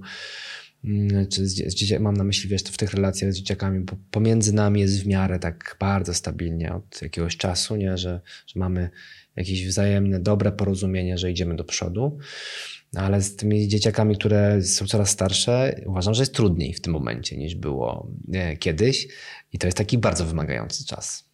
Mhm. Naprawdę. Naprawdę. Ja już musiałem odkopać te książki do tej komunikacji, y, bo stwierdziłem, kurde, no ja po prostu, ja już się nie znam, nie? Mhm. To jest, doszedłem do ściany, mhm. to już tak się nie da. Y, I to mi się wydaje, że na przykład jest dużo trudniejsze.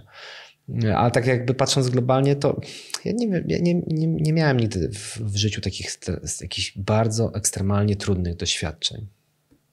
Tak, jeśli mam być szczery, jakoś to zawsze się tak y, układało w miarę spokojnie, stabilnie. Y, zawsze dbałem o sen, który mnie regeneruje. Y, I to ma wpływ, że po prostu budzę się rano i trzeba zapieprzać, no to się zapieprza. Nie? Trzeba Aha. po prostu po, pozałatwiać te, nie wiem, te dzieciaki, poogarniać, jak żona jest na dyżurze. Yy, czy pojedzie na jakiś kurs, czy na odwrót ja pojadę w jakąś delegację, to ona sobie po prostu musi poradzić. Yy, dbamy o to, żebyśmy mogli w miarę wypocząć. Nie? Yy, I to sprawia, że jakby staramy się zapobiegać niż leczyć. Nie? Że jakby staram się nie, nie doprowadzać do wybuchów jakichś ekstremalnych, wiesz, hardkorowych sytuacji w życiu. I chyba nam się to na razie konsekwentnie udaje. Mhm. Okay. Mieliśmy bardziej taki czas, którym pracowaliśmy więcej. Nie? Jak ja prowadziłem wspólnotę, no to wtedy na pewno pracowałem dużo jak Ula musiała zdać egzamin, jednocześnie gdzieś tam przygotowywać się do tego egzaminu i pracować, no to na pewno było dla niej za dużo. Nie? Za dużo, to na pewno mhm. tak jest. Mhm. Tylko, że to są okresy w życiu. Nie? Czasami one trwają kilka miesięcy, czasami w moim przypadku prowadzenia projektu społecznego to było kilka lat. Mm, ale potem znowu naturalnie odzywa się w tobie szukanie jakiegoś, e, jakiejś stabilizacji, uspokojenia. Albo robisz coś na bieżąco, albo po prostu robisz sobie chwilkę przerwy później, nie tak jak ja zrobiłem na przykład teraz trzy lata, nie? Mm -hmm. I jest mi dobrze, wróciłem, jestem w formie. Super. To w ogóle myślę sobie, czy to, że mówisz, że nie miałeś ekstremalnych sytuacji w życiu, wynika z tego, że zbudowałeś po prostu taki mocny mental i ty te sytuacje, które kogoś by mocno tak zdmuchnęły, to ty postrzegasz y, właśnie z takim dystansem, nie? że to jest jakaś kolejna okazja do zmiany czegoś, jakby kolejna sytuacja, z której można wyciągnąć wnioski, nie? Że może myślę sobie, no bo raczej przez 30 ładnych parę lat życia, nie? Na, na pewno były takie momenty, kiedy Y, które były dla ciebie trudne, nie? Tak pod kątem no, jakby emocjonalnym, nie? Y, nawet jeszcze jak byłeś może dzieckiem, nie wiem, czy pamiętasz takie sytuacje. Y, ale wydaje mi się, że to, co powiedziałeś, ta mocna psychika, jakby sprawia, że masz, jakby, że, że to jest takim twoim buforem, nie? Że właśnie normalnie te sytuacje po prostu nie wydają ci się ekstremalne, mimo tego, że dla człowieka mogłyby być trudne. Wiesz co, ja raczej jestem ostrożną osobą. Po prostu. Mhm. To, że się wypuszczałem e, w góry trochę wyższe, to jest kwestia pracy nad wychodzeniem ze strefy komfortu. Mhm. Ale raczej jestem ostrożny, więc podejmuję decyzje spokojnie, trochę potrzebuję na to czasu, e, nie śpieszę się nigdy, e, biorę pod uwagę wiele różnych czynników. Nie jestem na, na, z natury ryzykantem. Wydaje mi się, że natura ryzykanta sprawia, że masz więcej szans na wygenerowanie Ekstremalne sobie doznania. ekstremalnych doznań, dokładnie. Mhm. Więc to nie jest w mojej naturze. To po pierwsze, czy ta psychika. Ja, ja tak nie postrzegam siebie, no nie? E, raczej e, ostrożność i porządkowanie rzeczywistości wokół ciebie sprawia, że zapobiegałem niż leczyłem. Mhm. Po prostu. Moja żona mhm. myślę, że ma bardzo podobnie jak ja. Pod mhm. tym kątem się dogadaliśmy. To, że ona lubi pracować i poświęcać, potrafiła na to poświęcać dużo godzin, to jest specyfika jej osobowości i też trochę też, nie wiem, może natury, tego co wyniosła z domu i tak dalej. Mm, ale też jest w miarę ostrożną osobą i też lubi wokół siebie mieć porządek, więc po prostu się dogadaliśmy, więc z takiego połączenia no masz taką, a nie inną codzienną rzeczywistość, nie? w której nie dochodzi do e, ekstremalnych doświadczeń, e, bo wiele rzeczy zapobiegasz. Naszym podstawowym narzędziem jest to, że my mamy kalendarz wspólny od wielu, wielu lat i nie zaskakujemy się wzajemnie tym, że ktoś coś robi, o czym druga strona nie wie. To też jest zapobieganie, a nie leczenie. Po mhm. prostu wspólnie sobie tam wiesz, widzimy swoje plany. Jeśli było tych planów więcej niż mniej, no to wszyscy to widzieli w kalendarzu, nie trzeba było się dopytywać, nie było jakichś niedo, niedomówień z tego tytułu. Um, e, więc nie, bym, nie gloryfikowałbym tak tej twardej psychiki, tylko wziąłbym poprawkę na to, że jestem po prostu osobą ostrożną, porządkującą, planującą. Mm -hmm. Moja żona ma podobnie. Mm -hmm. Po prostu. Nie? Mm, I, I, dzięki temu tworzymy taką, a nie inną rodzinę, która e, nie żyje od afery do afery, tylko stara się codziennie jakoś tam normalnie, zdrowo funkcjonować. Oczywiście popełniamy mnóstwo błędów wychowawczych czy tam różnych, mhm. E, no ale też no, mamy taką refleksję ostatnimi właśnie tygodniami, jak mówiłem, że pracujemy nad tym, bo zobaczyliśmy, że nasze dzieci się zmieniły, więc musimy się dostosować do mhm. tego i zmienić swoje, swoje mhm. metody wychowawcze. Więc znowu to jest profilaktyka, tak. a nie tak, leczenie. Tak, tak. Prowadziliście z Ulą kursy przedmałżeńskie i to przez ładnych parę lat. No, miałem taki epizod w życiu. No. Miał powiedzieć o trzech rzeczach, które są super kluczowe, żeby zbudować y, z żoną, z kobietą udaną relację. Co by to o było? kurde, tego nie było nigdzie w tych w Twoich materiałach przed spotkaniem. Um, więc y, jeśli miałbym powiedzieć o trzech, nie wiem czy powiem o trzech, powiem o tym, co teraz na bieżąco mi przyjdzie do głowy. E, wydaje mi się, że trzeba przede wszystkim e, wyjść e, ze swoich oczekiwań, jak wyobrażam sobie, że druga strona będzie funkcjonować. Bo jeśli będziemy mieć jakiś zakorzeniony, zakotwiczony schemat tego, kim będzie moja żona lub mąż, to to jest pierwszy gwóźdź do trumny. Okay? Ta osoba na pewno będzie inna niż tobie się wydaje w momencie, kiedy ją poznajesz e, i będzie inna za 10 lat, za 15 lat, za 20 lat. To po pierwsze, czyli jakby trzeba pozwolić na zmianę drugiej osoby, nie? że ona będzie po prostu inna.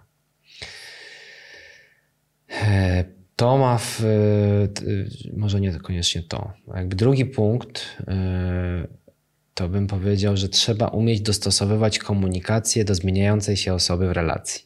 Mhm. Bo to, że rozmawiamy o czymś na początku związku, nie oznacza, że to wystarczy za 10 lat. Mhm. To, to tak bym powiedział w kontekście tej, tej zmiany też, nie?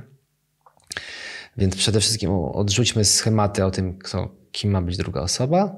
Ona będzie sobą i musimy, i jeśli, jeśli ją kochamy dzisiaj, to trzeba się pogodzić z tym, że będziemy kochali inną osobę za 10 lat. I pytanie, czy jesteśmy na to gotowi. E, zmieniamy komunikację, bo ta osoba się zmienia, my się zmieniamy też, nie? Ale patrzymy na to, jak się zmienia druga strona, bo jeśli druga strona się zmienia, to jakby musimy umieć się dogadać, na tym polega bycie w tej relacji e, małżeńskiej albo partnerskiej, że się potrafimy dogadać, znaleźć porozumienia w wielu różnych sprawach, które są dla nas wspólne albo mają wpływ na drugą osobę. Więc trzeba umieć dostosowywać tą komunikację do zmieniającej się osoby. Eee, trzeci.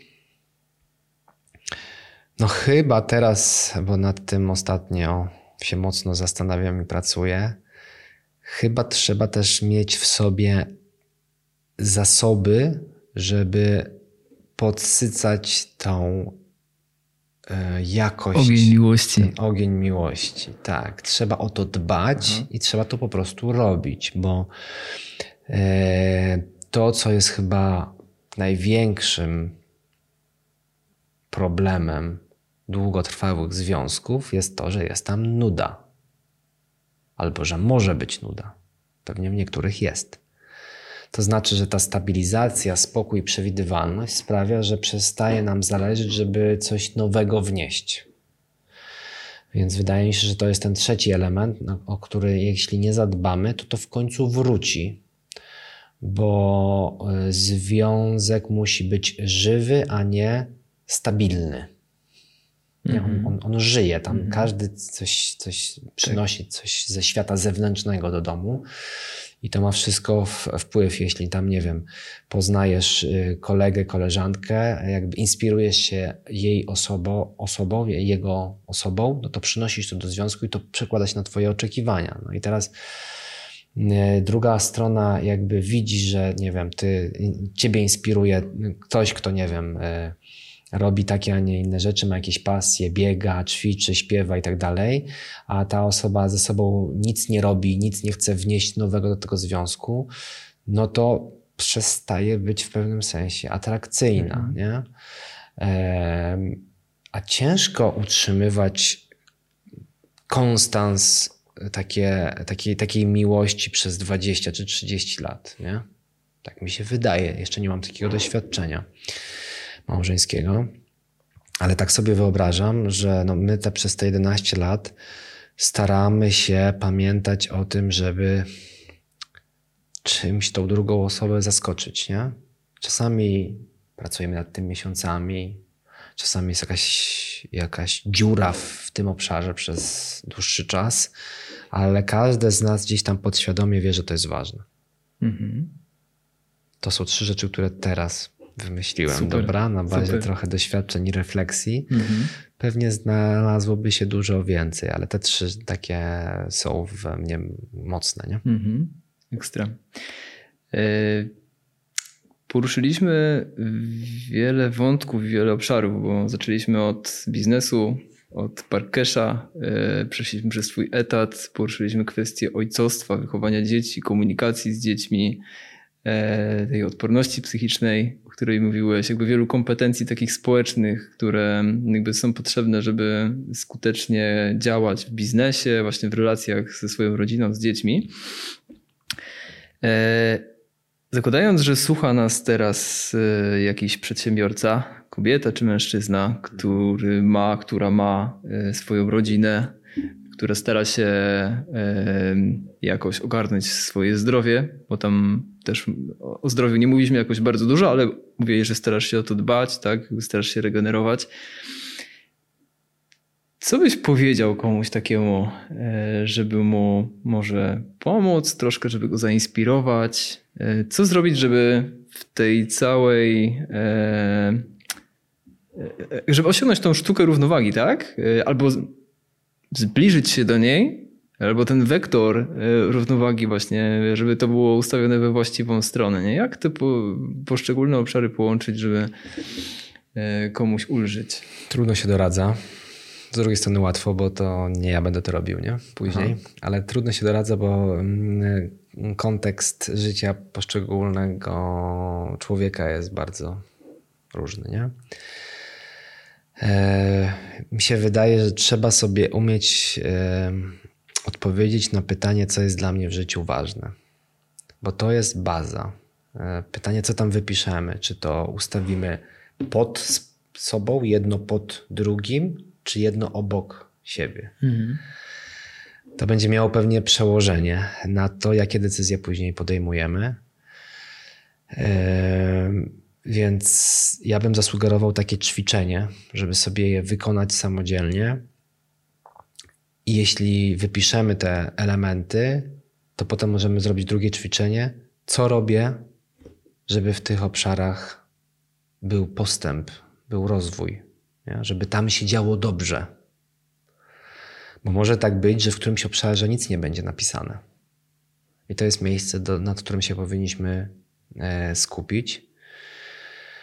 E, I wydaje mi się, że to wystarczy na początek, e, jeśli mam coś zasugerować komuś, bo konsekwencje od takiego ćwiczenia jednego czy drugiego, o którym mówiłem, no jest, to będą decyzje, które będziemy podejmować przez najbliższe miesiące, jak nie lata. Jeśli ktoś sobie na te, na te, na te pytania już odpowiedział, bo może tak być, że, że ma to ponazywane, co jest w życiu ważne, a nie ma tego balansu nadal, czy tam równowagi, czy tam nie wiem jak to nazwać, czy zachwiane ma te wszystkie proporcje, no to po prostu trzeba by było pewnie wtedy się zastanowić, gdzie zawalamy i zastanowić się, co możemy zrobić tam, gdzie zawalamy. E, polecam zrobić to z kimś, a nie, so, nie, a nie z samym sobą, bo to często za mało. Mhm. Możemy mieć coacha, możemy mieć trenera, możemy zapytać żony. Kochanie, to jakby co jest nie tak? Nie? Zapytać się dzieci, szczególnie tych starszych. Ej, co jest nie tak? Nie? Co mogę zrobić mhm. lepiej? E, taka ocena 360, jak to robią w korporacjach niektórym mhm. pracownikom, mhm. gdzie poznamy siebie z perspektywy e, innych i oni nam po prostu powiedzą, gdzie zawalamy. Nie? E, bo my może priorytety mamy dobrze ustalone, tylko że w praktyce jesteśmy nieświadomi błędów, które popełniamy i sami je często chyba nie zobaczymy. Bo to jest trudne, nie? żeby mieć taką super autorefleksję nad własnym życiem, szczególnie jak jesteśmy jakoś zagonieni, co jest domeną przedsiębiorców. Nie? Jesteśmy zagonieni, e, nie wiem, nie wysypiamy się, czy coś w tym stylu. Ja jestem zwolennikiem tej strategii, że w wielu obszarach życia, a życie składa się z wielu obszarów, po prostu ciągniemy do przodu, pchamy ten, ten, te, te wózki, nie wózek, tylko wózki różne. Mm. One czasami jeden jest cięższy, drugi jest lżejszy, w zależności od tego, ile energii poświęciliśmy na, na e, wypracowanie tych mechanizmów e, kręcących te koła, nie? Jak poświęciliśmy na to dużo energii, no to pewnie ten wózek jest lżejszy i dzisiaj e, łatwo się go pcha, bo ktoś nam pomaga. Naoliwić ktoś nam pomaga też, mhm. albo wystarczy naoliwić, wystarczy coś poprawić, nie? a czasami to będzie mega ciężki wózek, bo żeśmy tam naładowali jakiś kamieni, przez lata zrzucaliśmy tam wiele nie poukładanych e, spraw, nie wiem, siedzieliśmy w tej pracy, myśleliśmy, że najlepiej sami wszystko zrobimy, nie? To jest najlepszy przykład. Mhm. Sami wszystko zrobimy. Ja najlepiej sprzedaję, ja najlepiej e, faktury płacę, ja najlepiej e, opisuję, nie wiem, ulotki, ja najlepiej robię prezentacje i tak dalej.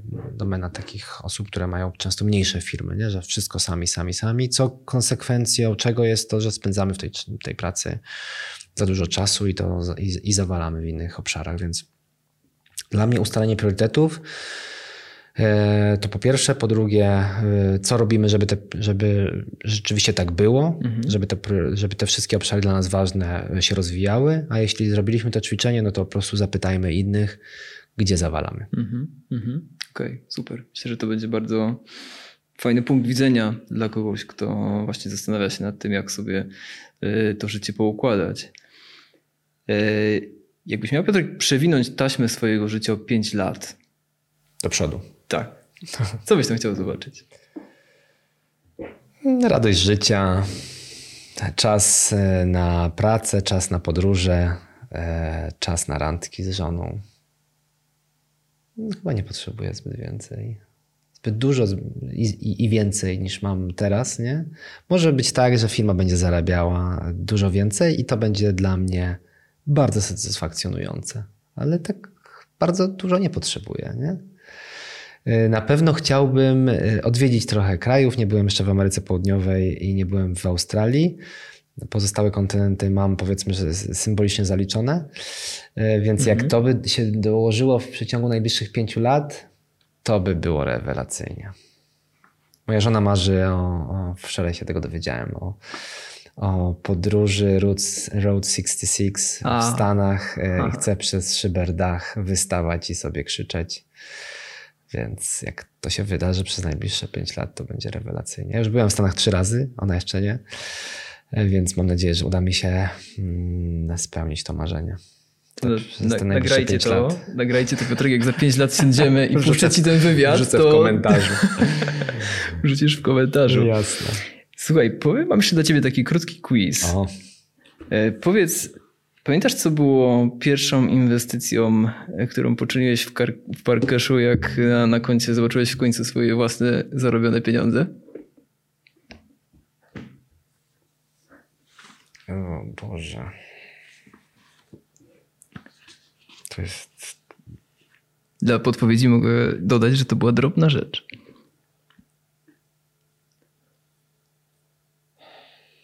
I powiedziałeś o tym publicznie. Nie, nie pamiętam. Czy słuchawki AirPods były kupione za... Aha, kupiliśmy sobie z Piotrkiem słucha, ale to wiesz co, to nawet y, nie tyle kupiliśmy sobie słuchawki, co dostaliśmy bon Za wygraną w za Carpathian wygraną w Festival. konkursie. Tak, to był pierwszy taki moment, że pomyśleliśmy o sobie, Aha. że coś takiego, wiesz, dla siebie kupiliśmy. I tak, kupiliśmy sobie z, z Piotrkiem e, z tego, bo mieliśmy jakiś tam bon rabatowy, dołożyliśmy do tego parę złotych, kupiliśmy sobie bezprzewodowe słuchawki. No, pierwszy raz, a to było po, w No. 2022 roku w grudniu. To było po trzech latach od założenia firmy. Kupiliśmy, zrobiliśmy sobie prezent. tak, no. Wtedy już mieliście pospłacane jakieś tam zobowiązania wasze i Tak, jakby tak, tak, firma tak, zaczęła na tak. siebie zarabiać, tak? No mieliśmy I- jakiś, wiesz, cash i stwierdziliśmy, że możemy zaszaleć, to tam kosztowało jakieś parę złotych, nie? Super. To jest takie bardzo symboliczne, ale jednak No bardzo tak, to było, to, było, to było ciekawe, nie? że w końcu goście, kurde, robią jakiś biznes i stać ich na słuchawki, nie? Więc, więc no, taki prezent sobie zrobiliśmy. Masz może coś do polecenia dla naszych słuchaczy? Jakaś taka rzecz, którą uważasz, że jest wartościowa, żeby o tym powiedzieć? Hmm, Boże, myślałem nad tym pytaniem, e, ale teraz jakbym miał to, tak domknąć jakąś mądrą klamrą. Słuchawki AirPods na pewno robią robotę, nie? Nie, no tak, polecam, polecam. E, Ale wydaje mi się, że mm, warto jest zadbać o, o relacje i zdrowie i o swój rozwój, nie? Czyli żeby mieć wokół siebie ludzi, którym ufasz, bo to się przydaje różnych momentach, e, żeby to były relacje takie prawdziwe, a nie sztuczne. Warto zadbać, dbać o zdrowie, bo to w końcu wróci. Ja- biegam, czy gram siatkówkę od, od lat. To wszystko się dzieje w miarę regularnie, a nie od czasu do czasu. I ten rozwój, y, y, czyli czytanie książek, ja trochę żałuję, że tak mało czytałem kiedyś. Nie? Rodzice mnie zawsze zachęcali, ale nie dawali mi przykładu. Tylko, tylko mnie tak trochę zmuszali, nie? E, dzisiaj sam do tego doszedłem po wielu latach i, i się cieszę. E, Ekstremalne przywództwo z takich książek e, to jest taka książka, z którą ja się mocno utożsamiam, któ- którą jak przeczytałem, to zrozumiałem, że tak, to jest moja domena, moja silna strona, nie? mocna strona. Więc tą książkę polecam z, z ciekawości dla wielu osób przeczytać, bo mm, ona pokazuje, czym jest to takie branie odpowiedzialności do końca. E, I, i co? I, I chyba tyle. Super. Powiedz Piotrek jeszcze y, naszym słuchaczom, gdzie mogą cię znaleźć. Zakładam, że ktoś może chcieć jeszcze dopytać e, i poprosić cię o rozwinięcie różnych wątków e, albo zgłosić się jako potencjalny klient. E, To twojego na LinkedInie, biznesu. proszę mnie znaleźć na LinkedInie, e, można do mnie napisać. Facebooka unikam, co najwyżej dla znajomych, Mm, a na LinkedInie jak najbardziej mam tam konto, w miarę regularnie coś piszę w związku z tym, co robimy jako, jako firma. E, Chętnych klientów zapraszam, można się mówić na naszej stronie internetowej na spotkanie e, bezpośrednio do mojego kalendarza jest tam link, więc można wbić takie spotkanie Mhm. wszystkich, którzy mają biurowiec i chcieliby optymalnie zarządzać przestrzenią parkingową, no to myślę, że będziemy w stanie e, pomóc. Super, super. Piotrek, bardzo Ci dziękuję za naszą rozmowę. Ja Nie wiem, ile ona trwała, ale Chyba chwilę, długo. chwilę, chwilę trwała. E, Myślę, że jest upakowana naprawdę fajnymi historiami i takimi bardzo refleksyjnymi. Też, Jest na YouTubie e, taka opcja odsłuchania, wiesz, w trybie przyspieszonym, nie? Tak, tak, tak, Więc tak. Można dokładnie. wykorzystać jakby co. Z czasem dodamy też nazwy rozdziałów do poszczególnych obszarów, więc będzie można sobie wylukać e, ten, który się najbardziej, kogoś najbardziej interesuje. Grześkowi tej roboty. Piotrek, wielkie dzięki. E, Wam również bardzo dziękujemy, drodzy słuchacze. E, Jeżeli dotrwaliście z nami do samego końca, to tym bardziej dziękujemy. Będę pod wrażeniem. Tak, tak, tak.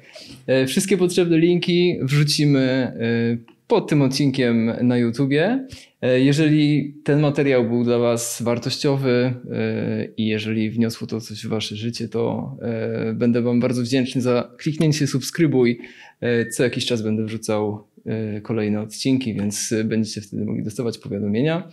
Bardzo Wam dziękujemy, że byliście z nami. Piotrek, jeszcze raz wielkie dzięki za dzisiejszą rozmowę i do zobaczenia już niedługo na YouTubie. Dzięki, do zobaczenia. Się. Dzięki, ja też pozdrawiam wszystkich, którzy będą to oglądali. Dzięki Grześkowi, dzięki dla Grześka, który tutaj z nami wytrzymał taki Nasz długi czas. zrobił super I robotę. pozdrawiam wszystkich, którzy będą nas oglądać. E, może niektórzy za parę lat, może będą to oglądać moje dzieciaki kiedyś z ciekawości. To bardzo dziękuję za tą możliwość w ogóle jeszcze raz. Cała Super, doświadczenie. Super, wielkie dzięki. Dzięki. Trzymajcie się. Cześć, cześć.